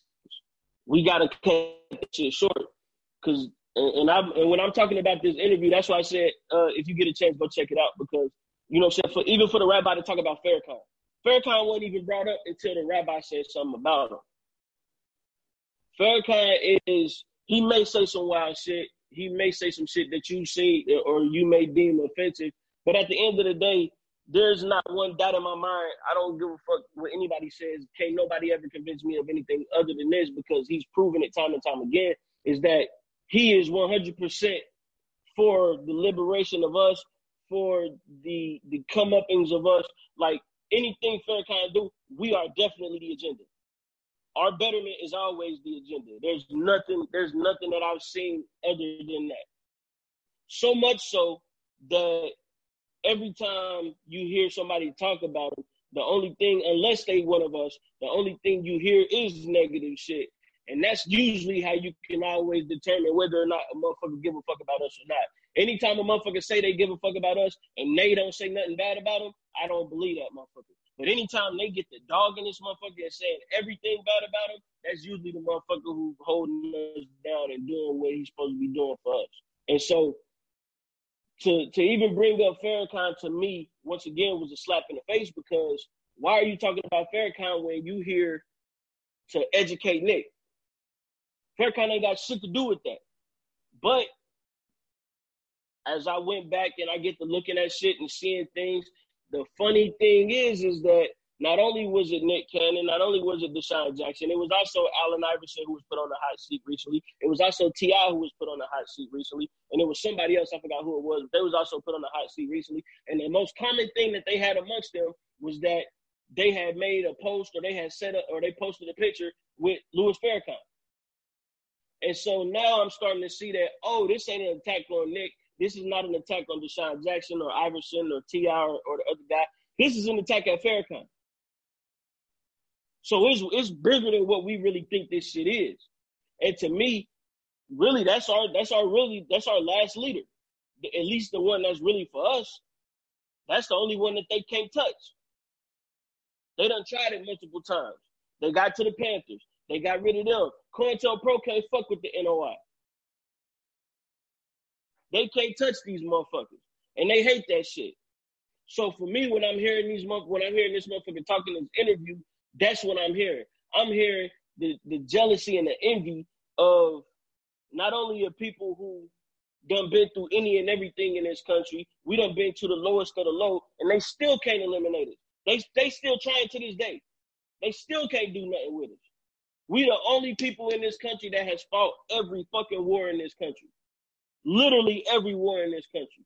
If you think about it, we even fought on the Confederate side in the I mean in the um we fought on the Confederate side in the Civil War. We fought in the Revolutionary War. We fought every fucking war for this country, yet and still this country never fights for us. So to for me, and a lot of people say I take it personal. I definitely take it personal, and this is this is always gonna be personal for me because what I see is I see a time where finally getting some sort of recognition for the shit that's to us. The first chance that they get to throw one of us under the bus, or the first chance that they get to turn everything around and put it back on us, they do it. They did it. With, they, it started with DeSean Jackson. Now it's, it's Nick, a motherfucker who been out here making sure shit happening, also being an activist and everything else. And now they make they trying to make this the story and get it off of Black Lives Matter and get it off of the the, the protest and everything else and trying to make that the story. And that's and I think really that's the that's to me that's the issue of it all. Like to me that's the that's the thing that really burned my fucking blood is because as much work as we doing out here on these streets and really doing some shit, and then for them to try to take that and once again that they always do push that shit to the side and and show us that it don't matter, they instantly go find one of us to attack us and make them the fucking headline. And I mean, you know what I'm saying? Like I said, you got to watch the interview to, to kind of understand everything. So um, we can we can go on for real because you know what I'm saying y'all didn't watch the interview, so I know it's kind of difficult for y'all to have any rebuttal or anything like that, or um even to really you know what I'm saying speak on the topic. So that's just my piece on it. Um, but when y'all get a chance, man, I hope y'all really do go watch that interview. For those that's listening, um, if you get some time or you know what I'm saying, you ain't got shit to do, please watch that interview with Nick and um, the uh, Rabbi Abraham Cooper. I think that is um, that's something that's very important for us to see as a people, so we can kind of you know what I'm saying see what's really going on out here. I always tell people, you know what I'm saying, don't ever get away from, you know I'm saying, the Fox Newses of the world, the the Donald Trumps of the world. Pay attention to all these motherfuckers because you know what I'm saying? I'm sure all of us play sports. I'm sure all of us watch sports. The and the only way to beat a motherfucker is to know a motherfucker. So you can't not you, you can't know them if you don't study them and you don't watch them. Um, but that's my piece on that. If y'all got anything to say, man, y'all free to say it. Nah, you can move unless unless Fallon got something. Uh, you can move on. I don't know nothing about it. I ain't trying to. Okay, cool. I, to be honest, man. Listen, they we've been marginalized so long. It's like at the, at this point, it's like, man, what we fighting for at this point? Yeah. yeah. Um, we, fighting for? we can continue to fight, and guess what, man? The same things that Tupac was rapping about in the '90s, and yeah. that Dr. King was talking about in the '60s and '50s, still yeah. going on to this day. It's just little small instances. It's little, you know, it's just like birds or anything. You know, it's just like birds. You know, you feed you feed birds a little bit, they'll come back. Mm-hmm. Time when mm-hmm. you feed a stray dog, they're gonna come back. And that's I hate I ain't calling us dogs or nothing like that or calling us animals yeah. anything, but you know, certain people it's that concept. Certain people that's that concept. And yeah. when it comes to, you know, the Nation of Islam and Fruit of Islam and you know, Minister Farrakhan, he stay on their neck. Mm-hmm. You can't buy him. You can't buy none of them. So that's why they hate they hate him because he just one hundred percent. He just on point. He stay on their necks and he been on their head his whole life. So they one hundred percent hate him. But man, nah, I ain't. Hey, y'all go watch it. See how y'all feel about it. I'm not even gonna waste my time, man. I ain't pandering to none of that. All right, so you know what I'm saying? We done with the serious shit, man. Now it's time to get into some fucking fun. You know what I'm saying? Now it's time to get lighthearted, man. Get a couple laughs in this bitch because that's what's really needed. Man, oh man. Um, I never thought it would. I never thought this type of shit would happen. Um, but it took two rappers to do it. You know what I'm saying? Uh, podcast beef is, is alive and well, man, and that shit is cooking, baby. It's cooking at a, a, a nice 400 degree. Well, I'll take that down. Maybe 350 degree temperature. Um, Gillie the Kid uh, the the one of the co-hosts of uh, Million Dollars Worth of Game, and Joe Budden, uh, one of the co-hosts of the Joe Budden podcast. Man, they getting into it, man. You know what I'm saying? They they sending shots back and forth. Um, they subbing. You know what I'm saying? Some subs, some direct shots it's it's getting crazy, man. You know, we seen we seen small slivers of it, you know I'm saying, between Joe Budden podcast and the Brilliant Idiots. Um, it's always funny, man, because it seems like it's always Joe Budden's podcast when, you know what I'm saying, in the middle of some shit. Um, we also seen, I don't want to say it was really a beef. Maybe it wasn't a beef. I don't know.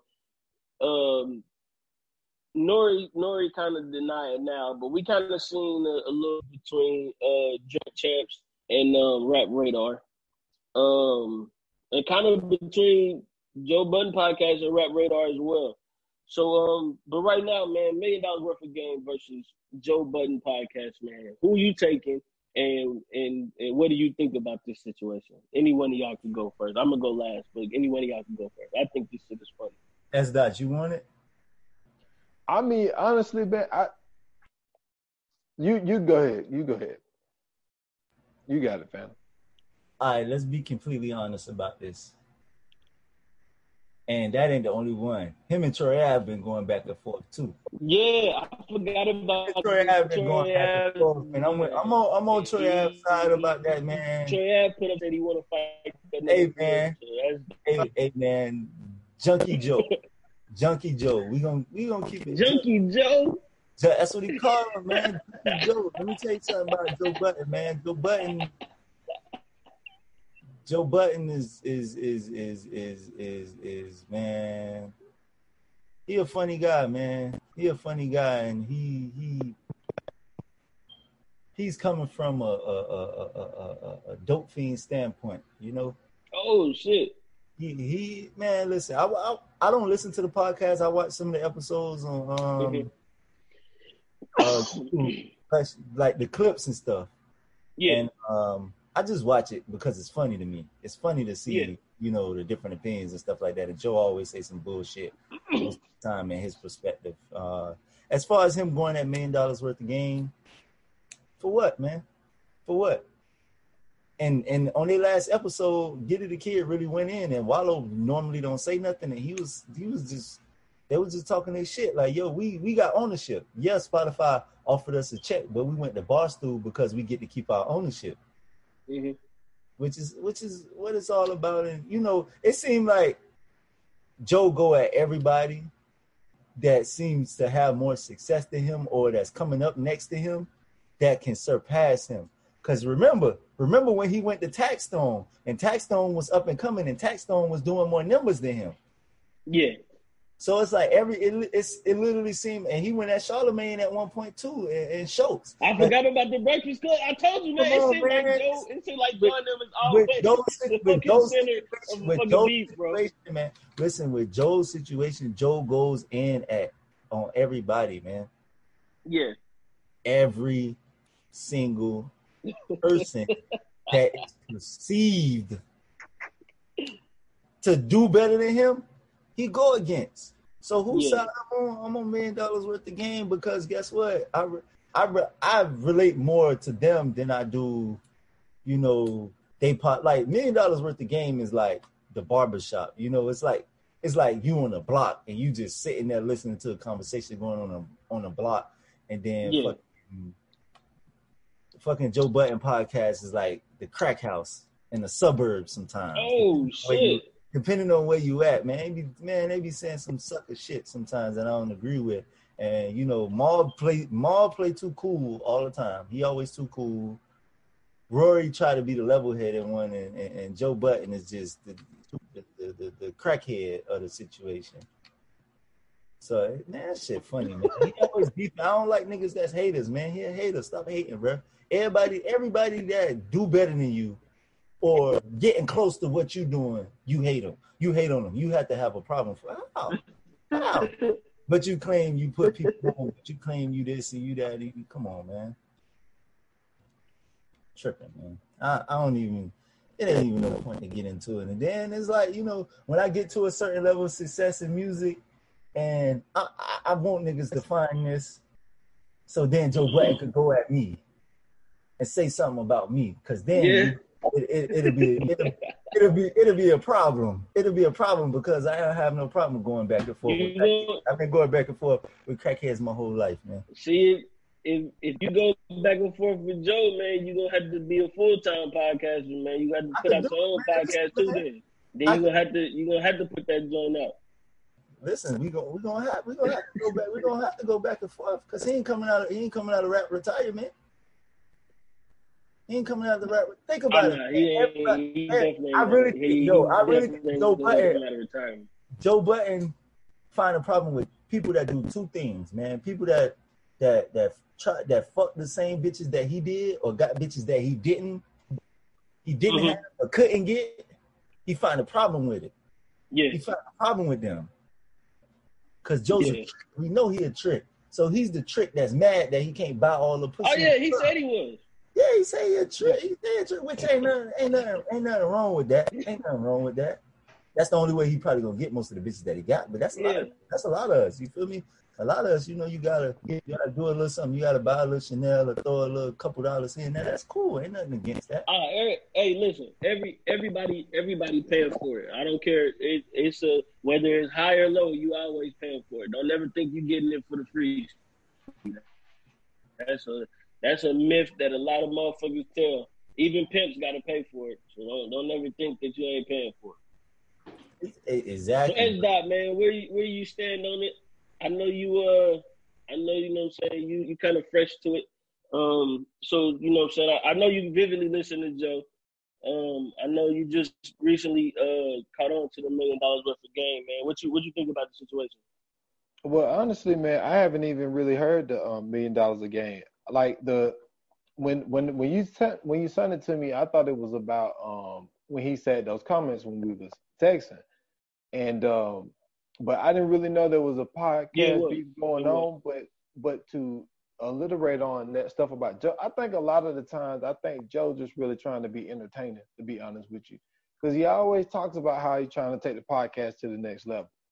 But I also don't never know when Joe is playing mm-hmm. when he's serious because like because he do be finding like dumb shit like when Drake mm-hmm. released that um what's that joint he came out with um he uh threw that little album out a couple months ago. So he, they were talking about the Chris Brown song. Not views, no. The uh, when he threw all oh, those. you talking uh, about um when he had the uh, ski mask joint um, on. Um, something guidance. No guidance. No, no, no, no, no. He, oh, he Toosie Slide. Yeah, that yeah, it was on that album that he dropped. And so it was a song on there called "Not You" or yeah. "Not to You" or something like that. It had Chris Brown on it, and then he was like, "Yeah, you see how Drake turned down Chris Chris Brown's vocals and made himself louder and all this type of stuff." I'm like, "Come on, Joe! Like, come on." Nah, that was true. That, that was true. Them vocals was to the damn ground. nah, yeah, but see, you gotta you gotta remember you got to remember though. You got to remember he used to be an artist, so he got that ear for certain shit like that too. He he he does he does, but then like sometimes like even the Verzuz battles, like he'll sit there and bring up some stuff and say that somebody's beat like like Jill Scott and um Jill Scott and Erykah Badu. He made up this whole shit about how they had this beef, mm-hmm. and then that was like the like at the time that was like usually those battles was it was really a battle, but they kind of made it like a celebration type thing. And then when it was over, mm-hmm. then Joe had to go back and be like, "Oh man, you know that they, they celebrated each other and all this type stuff." It's like sometimes he'd be trying to find beef into something where there's not even really. No, that's that's real shit. That's real shit. People used to. I don't know if if they necessarily themselves individually had that problem, but it was a point in time where like niggas was was pitting them two together. Like they literally was because um if you get a chance, I don't know if you've seen it or not, but go watch um go watch uh Dave Chappelle's Block Party, the movie that he did. And it's a it's a, a point in time where they perform it, um, You Got Me by the Roots. And you know the original the original person on that song was Erykah Badu. No, Jill Scott okay. was the original. No, no, no, no, no. Yes, yes, she wrote listen. it. She wrote the hook. No, I know, I know. Listen, the original person on that song was Erykah Badu. That's who she wrote it for. But they wanted Jill Scott on there because they wanted it to be a Philly record. That's why it's Jill Scott, The Roots, and Eve on there. But the the, the song was originally written for Erykah Badu. But they I, wanted the Roots wanted Jill Scott on there. See, that's not what I heard. See, I heard that what it was that they they reached out. They heard that she was doing small stuff around the way in Philly. Mm-hmm. So they wanted to work with her. So they brought her in and she wrote the hook for You Got Me. And yeah. the reason now this is just from what I heard. And they said the reason mm-hmm. they ended up she wanted they they was going to perform it or they needed to record it or something. and Jill had got a little steam and she went on tour, so she wasn't around to do it. So then they brought Erykah in to do it because Jill Scott started um, mm-hmm. started touring. So that was my, you know, recollection mm-hmm. of the whole situation of how it came that way because Jill admitted she said she even said it was during the Verzuz battle when she was like, you know, I wrote. That's where I heard it from because I was watching the Verzuz battle. Yeah, and ended, both of them played the song because uh, uh, she played the uh, quote unquote original version, which had Jill doing it. Yeah. But at the same time, yeah. that song is what put the roots on because Erykah Badu had that um had that steam from um, Baduizm album. Right. That album blew up. You know, uh, Next Lifetime and um, the Other Side of the Game. Like those two songs blew up. And Don't forget Erykah about Tyrone. Yeah, and Tyrone was on that album as well. So that helped the Roots out. I mean, the Roots still was kind of underground, but that really kind of made them hot because they used Erykah. Mm-hmm. But like, just because people be pitting people apart, don't mean they really got a beef. They did the same thing with but you, Brandy. But you know, that's how beef start, though. That's how beef start, bro. But they did the same thing with Brandy and Monica, and then they did that song together, and that was like their biggest song ever. That's what I'm saying. But listen, to this day, we still we still got Brandy and Monica going against each other. And they, they done already cleared the air and said they wasn't. But we still to this day saying that Brandy and Monica yeah. got beef. Yeah. That's what I'm saying. It don't never happen with the two people usually. It always happen with everybody else around everybody it, around this yeah. narrative, making it seem like, you know what I'm saying, that these two motherfuckers is going at each other. When in reality, they really don't they probably the best of fucking friends. Hey, that's the that's the vibe that I got when I watched it. Yeah. But like like I said, man, I'm I'm new to it. I, I have never heard of that podcast, and you know I would have to be on the other side of the fence with Phantom Man because I I listen to Joe religiously. I listen to both episodes that they drop. I but I really go into it for the entertainment, man, and to hear some of the new music because they highlight uh, music that I'm very fond of. Like, dude, I love R&B music. And they really champion that music. Like sometimes they'll talk to rappers and you know what I'm saying. They'll talk about some new rap music, but like they really talk about like I never heard of her until I was listening to the Joe Budden podcast, and they championed that girl so much. So I was like, man, yeah. let me check her out. All her work is awesome. So that's what I really love about their podcast, as far as like them putting on like R&B people. But yeah. like really, man, like Joe just I, I, think a lot of it, man, is is flair, man. I think a lot of it is is is to bring like he had the okay. Suppose that there's a beef. How can Mal be beefing with the Breakfast Club, right? Mm-hmm. Joe goes on to the Breakfast Club to promote State of the Culture, and then he also do um the uh the pull up with Charlamagne. The pull up with Charlamagne at the end of the year. But him and Mal, but Mal, they're supposed to be beefing. Like, come on, man. Like, once again, listen. Once again, man, I told you it ain't never the two people because you know Mal and Charlamagne really cool. It ain't never the two people. It's always the people around them. Joe done said Mal is OVO. He done said Mal is Roc-A-Fella. He done got Rory as Roc-A-Fella and Roc Nation. He got Rory as uh what? He he the G Unit man. He got uh he got he got uh Parks the only engineer for Pharoahe Monch. Like that's just what they do. It's always constant jokes um, me personally, man, I'm gonna be honest with you. Um, I listen to to both podcasts. I've been listening to Joe. I think I started listening to Joe Budden when he was around like episode 100. That's when I first started, and then I went back to the first joints, listening to them, and um, you know what I'm saying. I've been hooked ever since. Um, Phantom, you the one who put me on Million Dollars Worth of Game. I ain't know shit about it. I just seen the clip of it one day, and I didn't know Gillie was really doing this shit um, I thought it was just something that, you know I'm saying, that he was just putting on Instagram until Phantom had told me about this shit. And he asked me, like, you know I'm saying, I know you listen to podcasts. Have you ever heard Million Dollars Worth of Game? And so I go, you know I'm saying, go back, same thing. I think I caught it around like episode 13, maybe. Went back to the first episode, caught back up, you know what I'm saying? And then I've been hooked on Million Dollars Worth of Game ever since. Um, my thing is this you know what I'm saying? They in two different lanes. They are not in the same lane. Um, with Joe's podcast being specific to Spotify and Gillie and them having uh, you know what I'm saying, they podcast on various different platforms.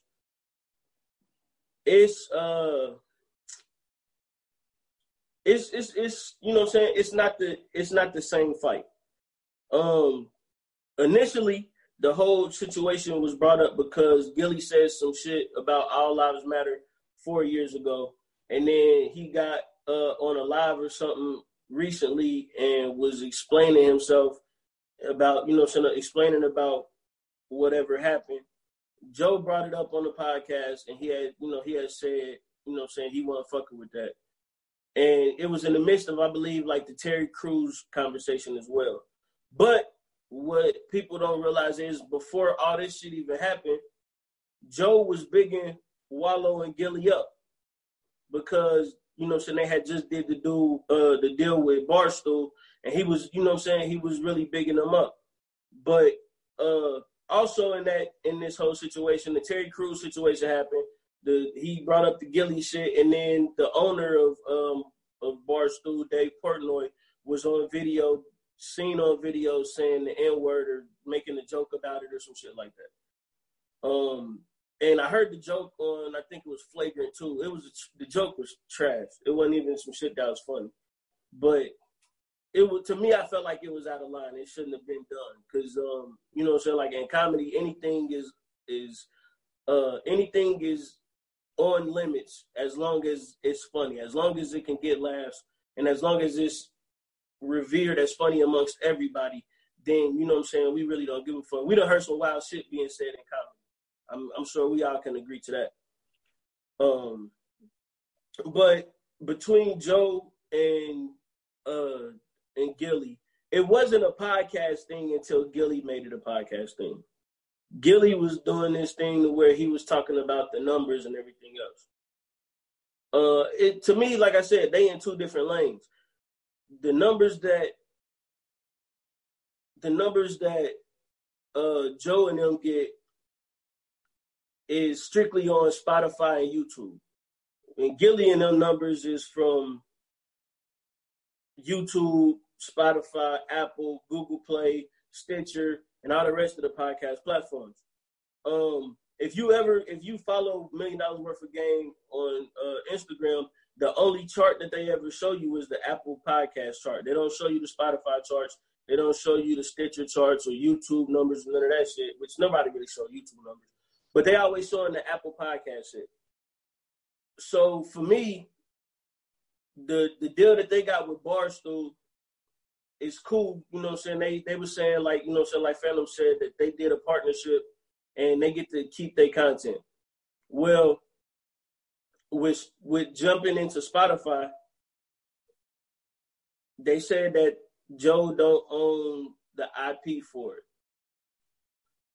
I kind of laughed at that shit and I thought it was funny because what you have to understand is when you Gillie and when you Joe Budden, the IP don't really matter. Same thing with the whole Nick Cannon shit, going back to that. The IP don't matter. They can keep wilding out.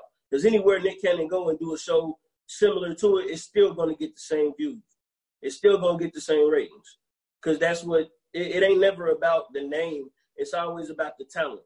So if even if Wallo and Gillie didn't own a million dollars worth of game, it wouldn't make a fucking difference. They gonna get the numbers that they get because they Gillie and Wallow. Um, Joe and them is gonna get the numbers that they get because it's Joe Budden, Rory, and Marlon Parks. So it's it's the they already bringing their fans into it. It's not like how with us you know, saying all three of us, how we how we still building the audience, how we trying to garner our own audience. It's not like that. For us, IP really matters because we so we so attached to it, and this is what you know. saying this is what we known for. Now, if if Phantom, if you was already uh, um if you was already a platinum selling artist and you done went platinum five times in the last 10 years and then you started a podcast, it really wouldn't make a fucking difference whether or not they you had the IP or not because nigga you done went platinum five times. So everybody fuck with you because of the platinum shit. Exactly. Whoever the fuck got the biggest check, nigga, you can have this IP. Yeah, you, exactly. So same thing for you, S dot. If if uh if you know what I'm saying, you had a million followers because you used to be an actor and then you started stolen time, I'm pretty sure you wouldn't give a fuck about stolen time. They can have that shit because the next podcast you start, you still gonna get the same listeners. You feel yeah. what I'm saying? Yeah. And so for me, I don't think that that's really um I don't think that's really the issue. Regardless if they own the IP or not, to me was just that was them detracting from what was initially being said. If you if you go back and listen to episode 70 of Million Dollars Worth of Game, Gillie danced around the topic at hand. He danced around the video that was brought up four years ago, and he danced around him going back and explaining it on that live. Because that's really Joe's whole point. That was really his whole thing. Was nigga, you was on some he, he, Joe called it some cool shit.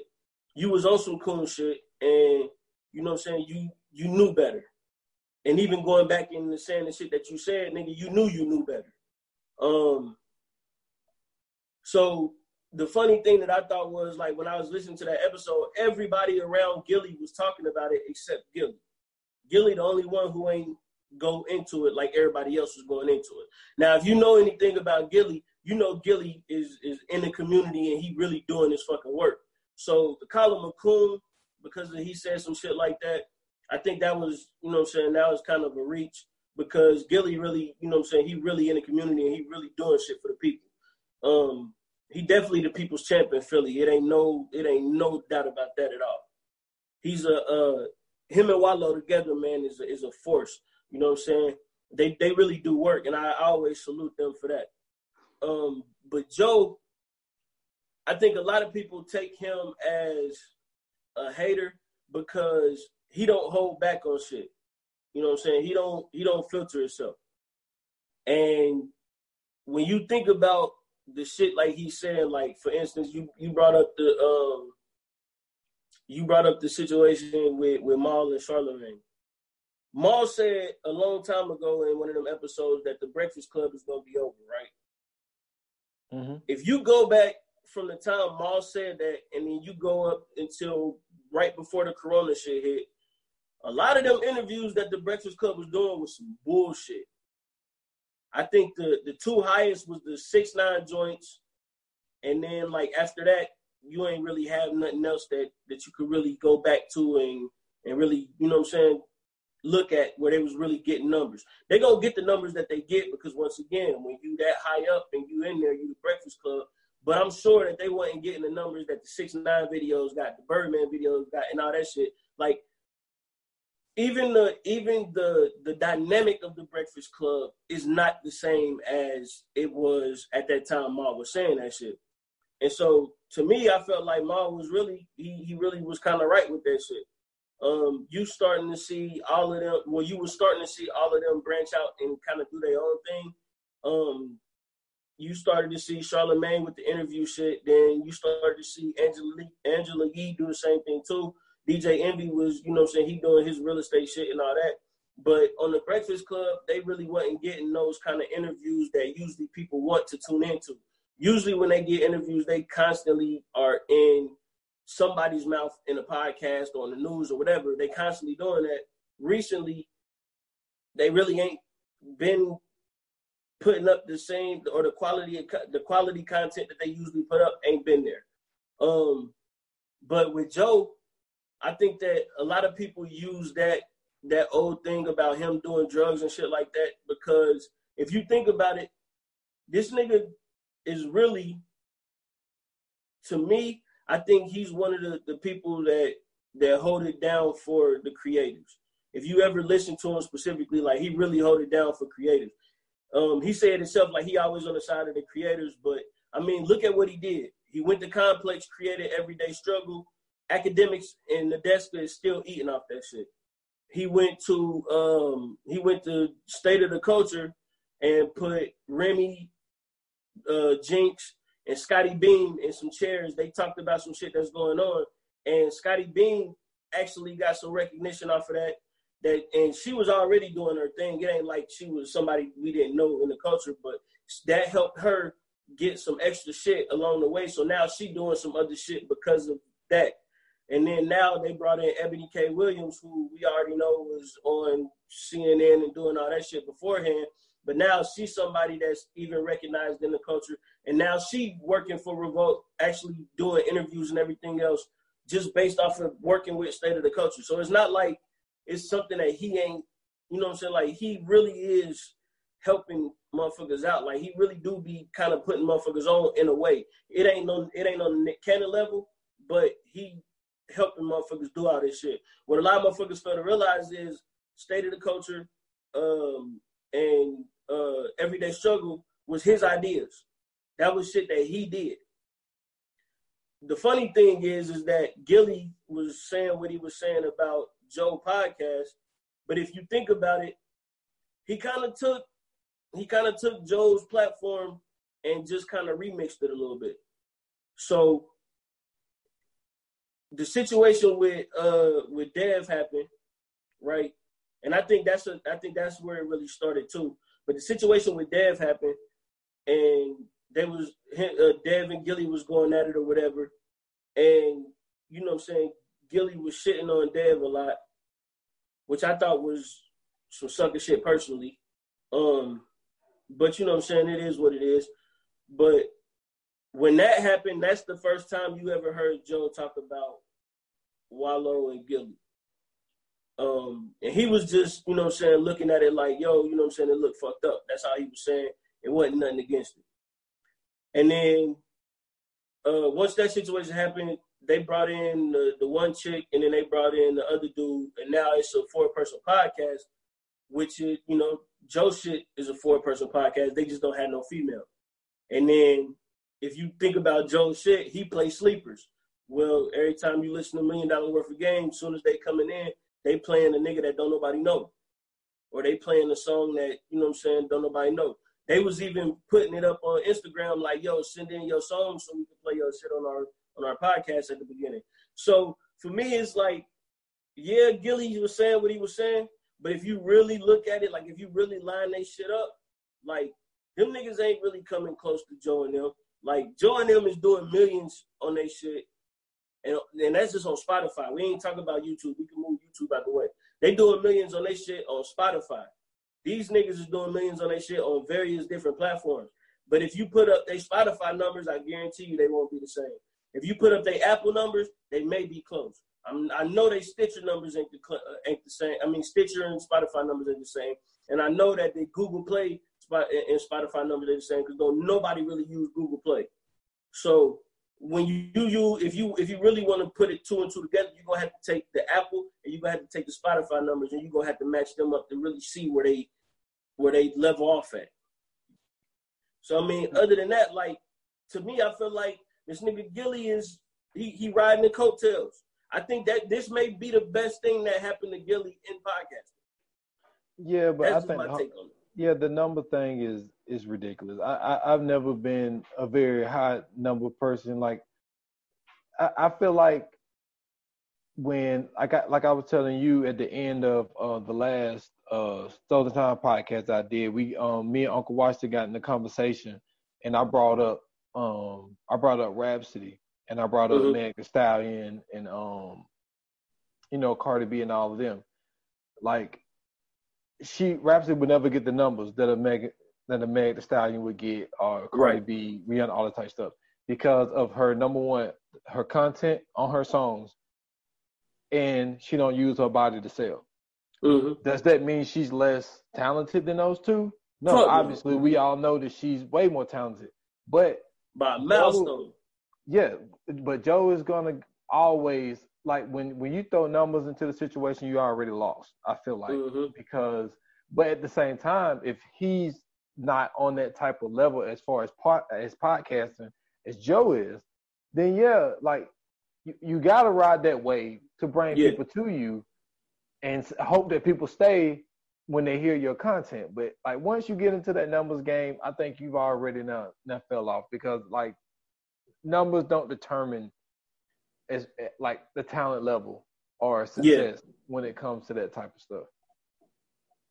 And I mean, and, and before you go, Phantom, like one thing that a lot of people don't realize is, and this is why I say that Joe really kind of took this shit over because he ushered in a way for Spotify to really, because they don't forget that was they that was Spotify's first acquisition of a major podcast was the Joe Budden podcast.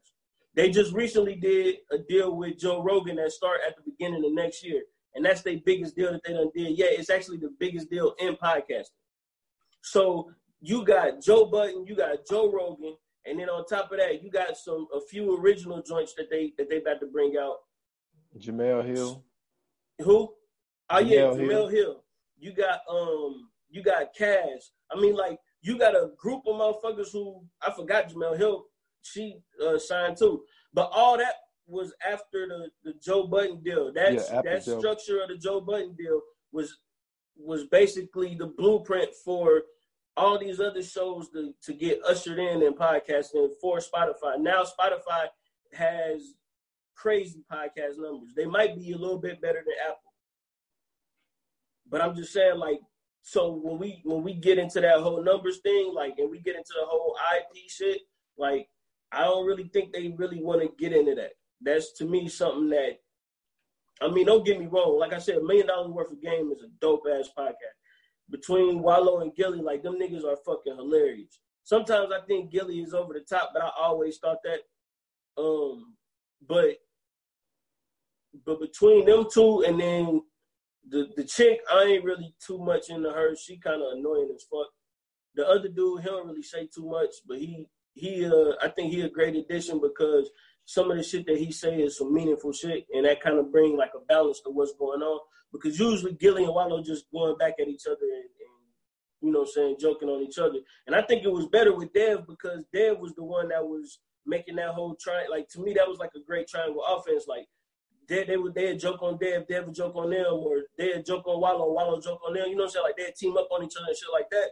Like to me, that dynamic would have would have did a lot better at Barstool than, and they probably would have surpassed Joe if they still had that dynamic. Me personally, they probably could have could have took Joe up out of there with that dynamic. But the one that they got now, to me, I, it ain't it just it ain't the same feel. Ever since Dev been gone, bro, it, it just ain't the same feel for me.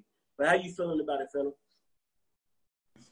I mean, like, yeah, it ain't the same with Dev. Um, he got his own podcast now, though. He started yep. his own podcast. Yep. I, I, watch it on YouTube because he put out two episodes a week, but he put yeah. out one that's straight video, straight fire. So yeah, I feel yeah. the same way. Um, when it comes to the numbers, it's subjective.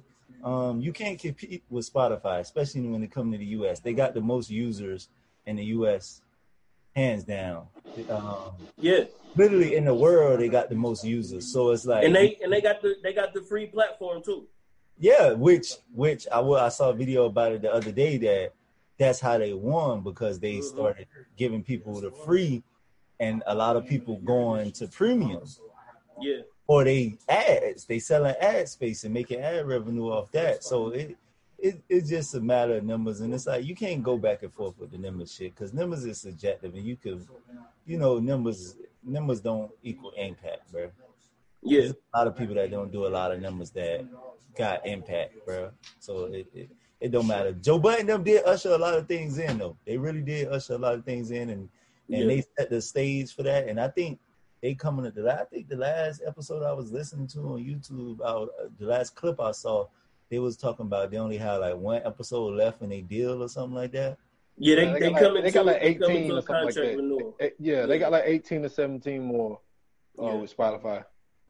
And then oh, stick them up. They gonna stick and, and don't forget, don't forget, Joe and them don't do ads on their shit. Yep, that's right. They don't. Ain't no ads on their shit. Yeah, they don't. They don't do. They don't do ads, which is which is good. I mean, I think with the bar Barstool thing, those ads that they do a million dollars worth of game is more like stuff that Barstool has. Right. And then right. they just pass it along because all the podcasts on Barstool do the same. Yeah, they, they all got ads, yeah. All of them do and it's literally the same ads. So Yeah. But see that's what that's what I'm saying. That's why I said I don't think they really want to play that game because you gotta remember, y'all still doing ads over there. Well, I will say this. Spotify the only uh, real quick, Spotify the only platform where you really don't hear they podcast with ads. And you got to also realize this: who do they always say got the biggest podcast in the world? Joe Rogan. Joe Rogan, and he got tons of ads. That's the one thing I hate about listening to his podcast because he does all his ads in the beginning. In the beginning. Yeah, but it's always like six or seven of them. Now, as far as the content on it, he don't never really be like I've never heard Joe Rogan say something out of pocket, and yeah. usually the people that he have on don't don't usually do it as well, but I was just saying that because he has like the biggest podcast in the world, and he has tons of ads. I just wanted to mention that, and he did one with um. Actually, that was the reason why I did the 28 minutes or less that I just did. I just posted um today. Was he had a, a conversation with Oliver Stone? That shit was hard, dude. Like I don't listen the, like when it comes to Joe Rogan, I only listen to the ones where I'm interested in the guests because he, you know, he don't have a co-host or anything. Right. So if, if, I'm not familiar with the guests and I don't really care what they got to say, I won't listen. But he had Oliver Stone on, and that shit was good, dude. Yeah, you need to check that out because Oliver Stone is a very he's one of the most he's one of the most talented. He's funny as hell too. Yeah, but he dude, he is very underrated when it comes to like like being the movie director. Like nobody yeah. really mentions him with the likes of like Ron Howard and Steven Spielberg and stuff yeah. like that. Because he he give you the racy shit. You know what I'm saying? Like the shit where people will question and stuff. I think that's why he don't really get as recognized as much as other directors, but that was a really good interview. I just wanted to mention that because he got ads. Well, see, this is the thing though. Technically, that deal don't start till next year. Yeah, we yeah. I don't know what's gonna happen when when that's so, over. that's it. It might not be gonna have, it's still gonna it's still gonna have ads in it. It's still gonna have ads in it. He might not so? need it though, because of how much they pay him. That's not. It don't matter, man. It don't matter. I don't think. I don't think that shit matter. gonna happen. It don't. It don't matter, bro. He probably still put. listen, if I was him, I still put ads in it. Cause guess what? You can never have too much money, bro. Never. Oh, yeah, I mean, well, well for, it, for Joe, I think for Joe, and it ain't, it about ain't, money, it ain't the money. But it's the money for. It ain't even about him because he got money, but it's the, his team. He care about yeah. his people. So he, because I, I watch a lot of his podcasts and and people that know him will come on that come on there and be like, "You're the most giving person." Like I might oh, make yeah. something around you, and it'll be at my doorstep in a week or two days or five days mm-hmm. or a month or something like that. So it's like, hey man, he probably gonna still do that so he can keep generating money so he could just share it. He has no problem with sharing it. And, and but see, that's what I'm saying. Like if you if you look it. they at licensing, they and that's another thing. Now the ownership thing, bring it back to that. Okay. Joe Rogan is licensing his podcast to them. Right. They don't own it. Right. What's wrong with licensing, bro? Get a little bread. That's so it. okay, so it's all about it's all about it's all about ownership, and it's like I think, um, I think what Gillie point on it was, which he didn't say, but it could be if you read between the lines, you'll see that he was pretty much saying like, "Nigga, you was in the music industry, you got fucked in the music industry. You should, uh-huh. you should know that you need to own your shit." But I don't think I don't think that with this shit, like you got to remember, we don't know the game. That's we don't know. Just I personally don't know how podcasting work or how the money work or nothing like that. Yeah. I don't know how the hell you even make money from it. So it's it's it's so far it's only been three ways that a lot of people saying right.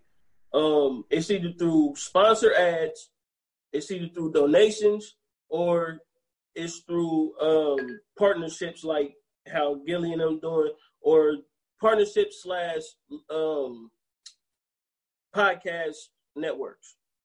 So either you get signed, either you generate your own revenue, or you get donations or streams. Or sell yeah, or, stream, or sell, sell, merch too. Sell merch. Yeah, merch, yeah. merch, of course, merch.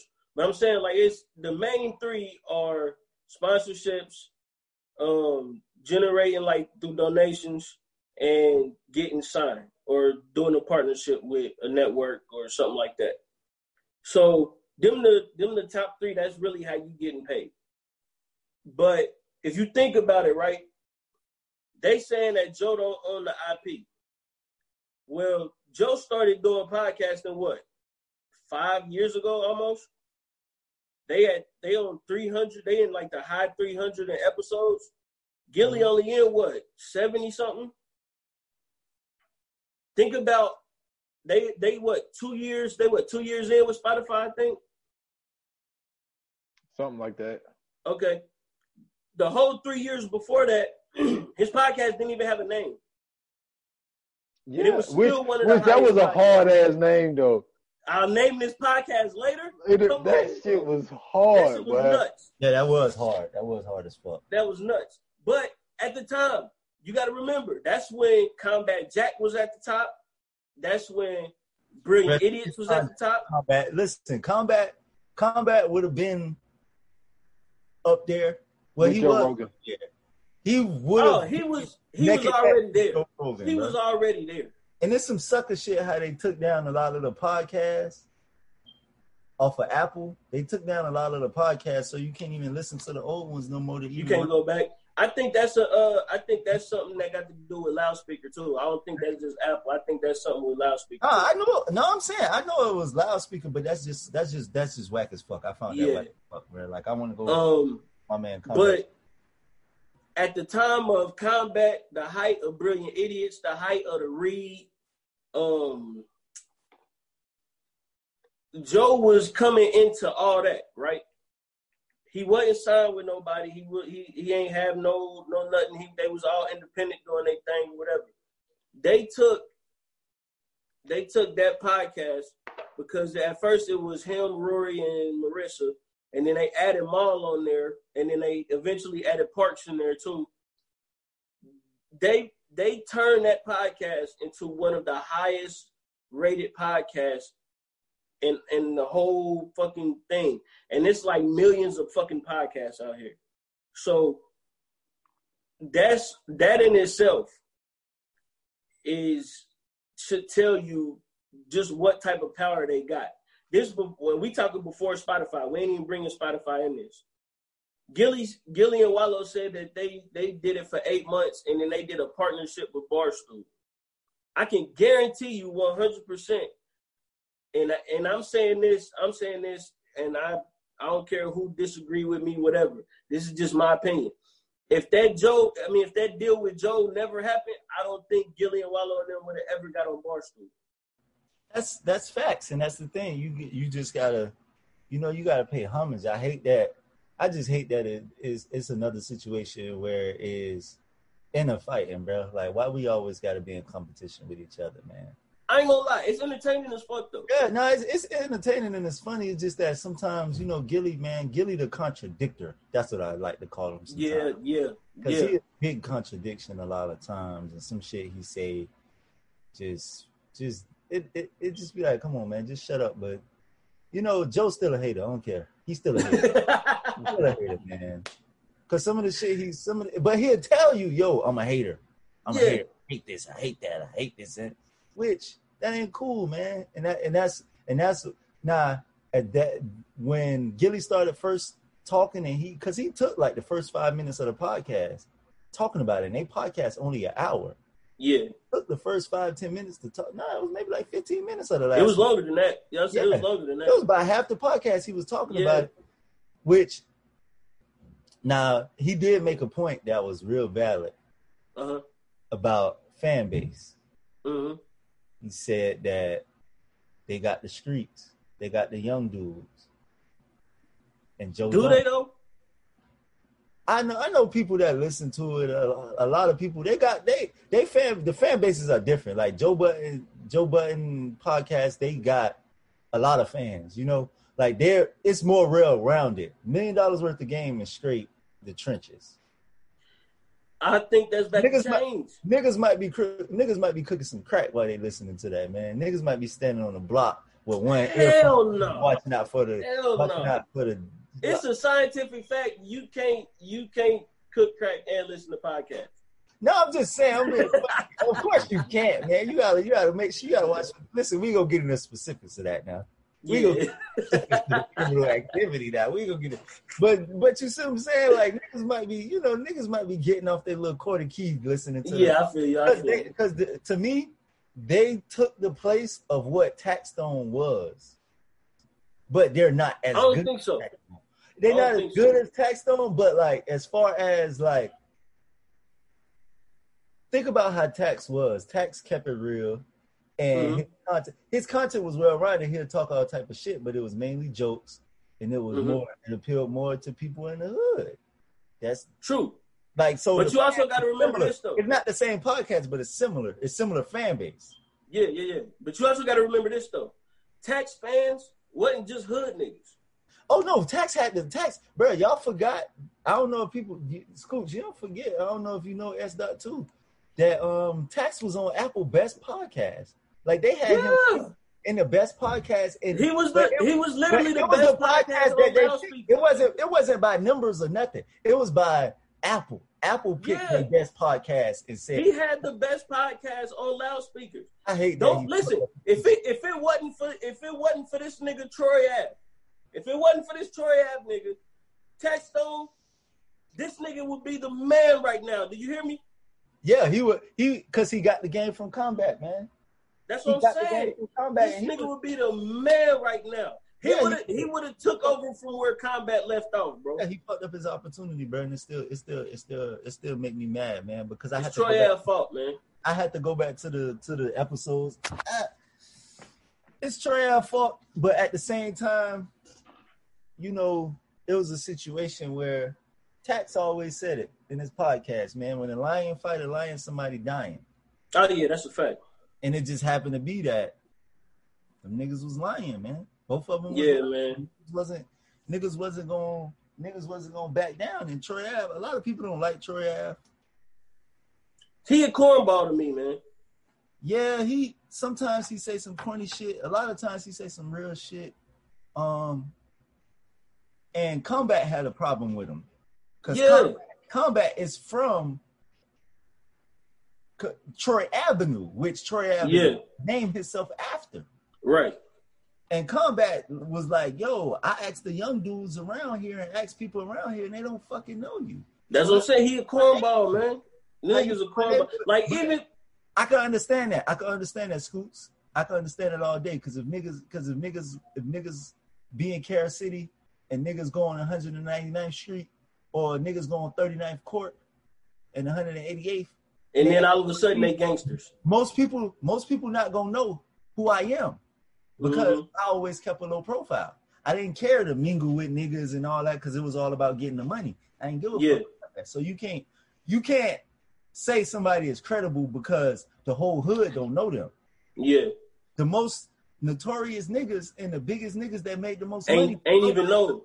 They, they ain't even know. They moving in the shadows. Yeah, the Rothschilds. So when they say that, I'm like, man, come on, man, y'all calling him a cornball because don't nobody know him. Who the fuck wants to be famous? I'm calling the nigga a cornball because nah, when I hear that nigga talk, I could hear, I could hear the acting in that nigga voice it's a it's a it's a certain demeanor you carry when you really that nigga, right? Like a lot of niggas, you could you could tell when like if you walk into a room and you've been around them type of people, you could tell like when a nigga really about their life. They usually quiet. They usually, you know what I'm saying. They they you know what I'm saying. They they got a, a, a calm demeanor. You know what I'm saying. They real low key. Niggas moving you know their shoulders. Like, you gotta watch niggas' shoulders. Yeah, they're, they're, start moving their shoulders too much and doing that. You like, oh yeah, you fake. I know what you on. You fugazi. Yeah, like that's you, you know, you know, if anything goes down, that nigga is gonna go John Wick in this whole building. So that that's what I'm saying. He don't to me, he ain't I don't get that from him. I get bozo type shit from him. Like I get like uh uh what was what was Cam'ron's name and uh who was Cameron and uh paid in full? Damn, what what the nigga? It was uh, it was Ace Rico. Rico. Yeah, Rico. To me, he a Rico nigga. Yeah, he like he, he's super extra with everything. Like he he he always doing some shit to try to prove a point. Like he gotta show he gangster just so niggas will believe. Like to me, that's who he is. That that's Troy Ave to me. And to me, like I just it's that's bozo shit to me. Because it's like, bro, you don't you don't need to let niggas know that's what you are. If if that's what you are, it's gonna show regardless of how know. you how you do what you do, it's always gonna show. And the niggas that's really gangster, when they see you, they gonna know that you really gangster. Yeah, because they gonna know your demeanor and the way that you talk, and that's just that, that, was that was just the that was just the situation of it. And I was riding with Tax, and then you know, unfortunately, the situation that happened. You know, unfortunately, yeah, man, their life in the situation. Rest in peace to Banger, man. Yeah, you know what I'm saying. God bless the dead, man. That is it's it's fucked up. And to be honest, I'm gonna keep it real with you. I really think, I really think that Troy Ave wasn't operating that um that weapon correctly and killed his own man. That's what I really think. What I happened. believe that shit too. I really think that Tax ain't Tax might have had the gun and Troy Ave maybe the I think Banger probably wrestled it from him and then Troy Ave picked it up and started shooting and shot him. That's what I yeah. Because that, to me, that's he the type of bozo that'll do some shit like that.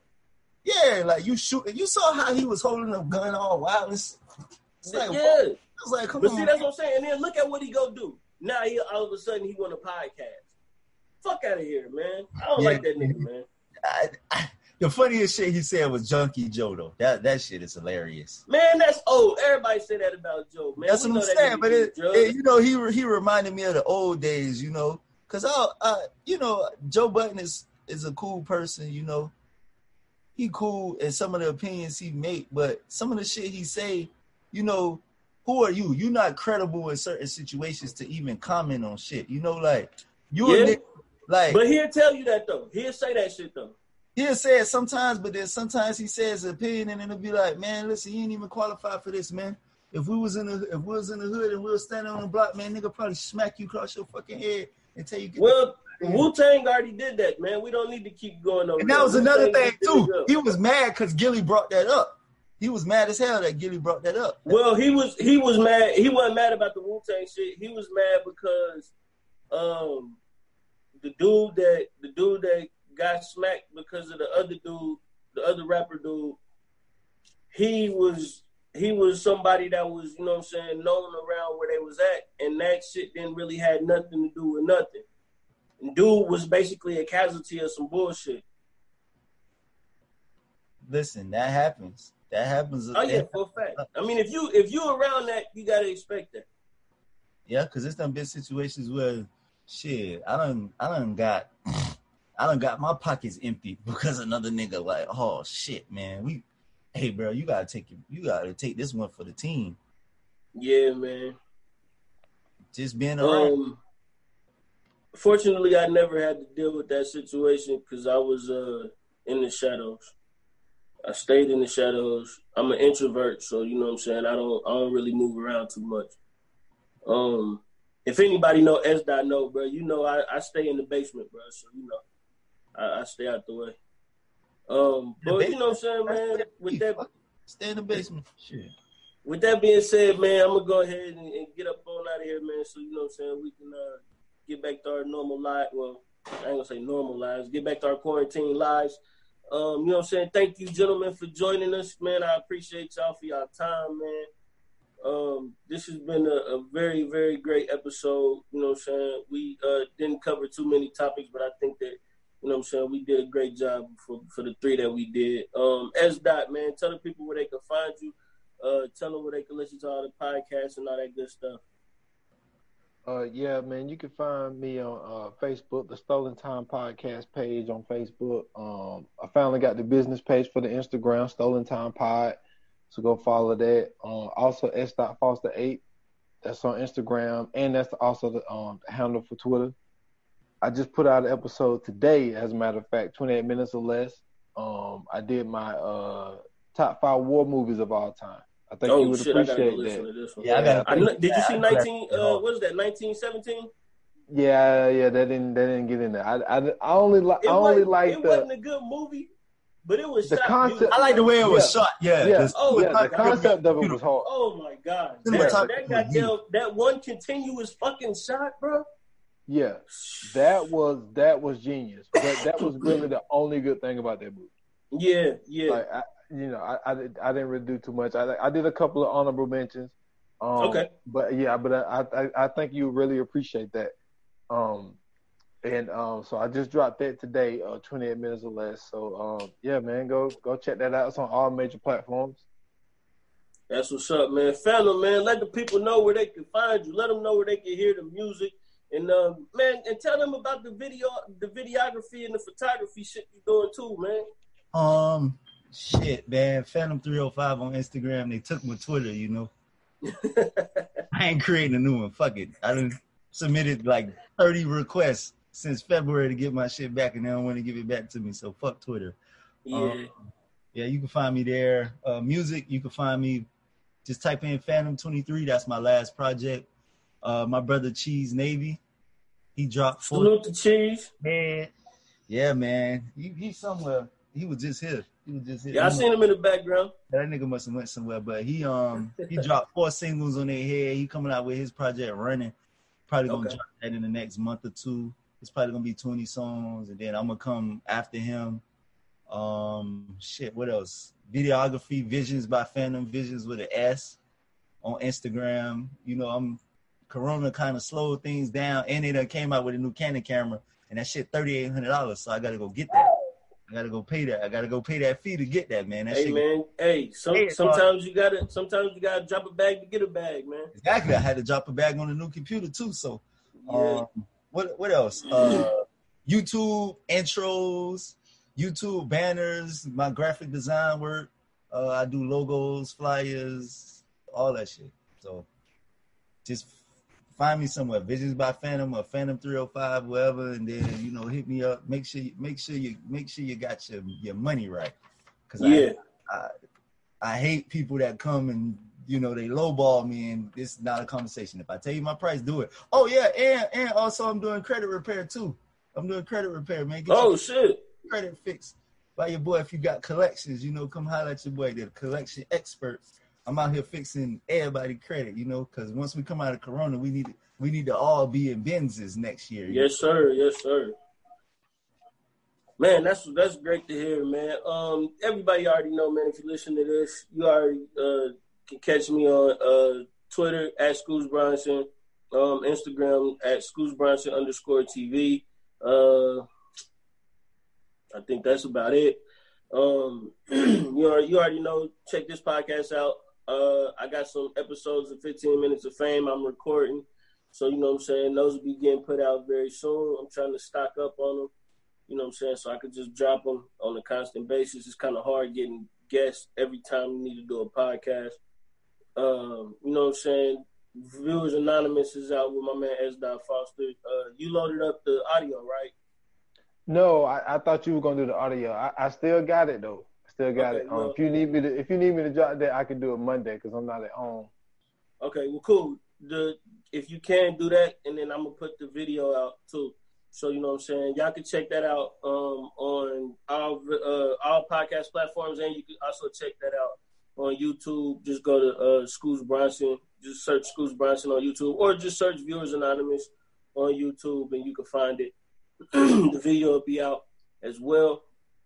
Um, trying to think what else I got going on. Oh, for anybody, man, you know what I'm saying, uh, that want to come check me out, I will be uh, going live here very soon. I got the um, live streaming camera, so I'm about to be playing with that. Um, I'm just gonna pretty much just be talking about anything. I'll probably be going off of whatever the people comment on. It ain't nothing in particular. I just want to, you know, what I'm saying, get that audience going and, and get some more fans or audience members or whatever you want to call them, supporters. Um, you know what I'm saying? My guy Gan, you know what I'm saying? He ain't here today, but next episode, Gan is back. I got in contact with Gan. I found him. He was in the jungles of Vietnam. I had to hop out the helicopter and go get my guy. You know what I'm saying? So he back, ladies and gentlemen. Next episode, Gan will be back. Uh, you know what I'm saying? And, and you can hear his annoying ass voice once again. Um, you could also check out the podcast, man, if you got any comments, concerns, or anything like that. If you want us to talk about a specific topic, or, you know what I'm saying, if you just want to tell us, you know what I'm saying, how much you love us or how much you hate us, email us at alreadyhomepodcast at gmail.com. Um, you know what I'm saying? And we just might read your shit on air. And with that being said, man, you already know what it is. It ain't where you from. It's where you at. This is the whole Already Home Podcast. Man, I fucked it up. We out.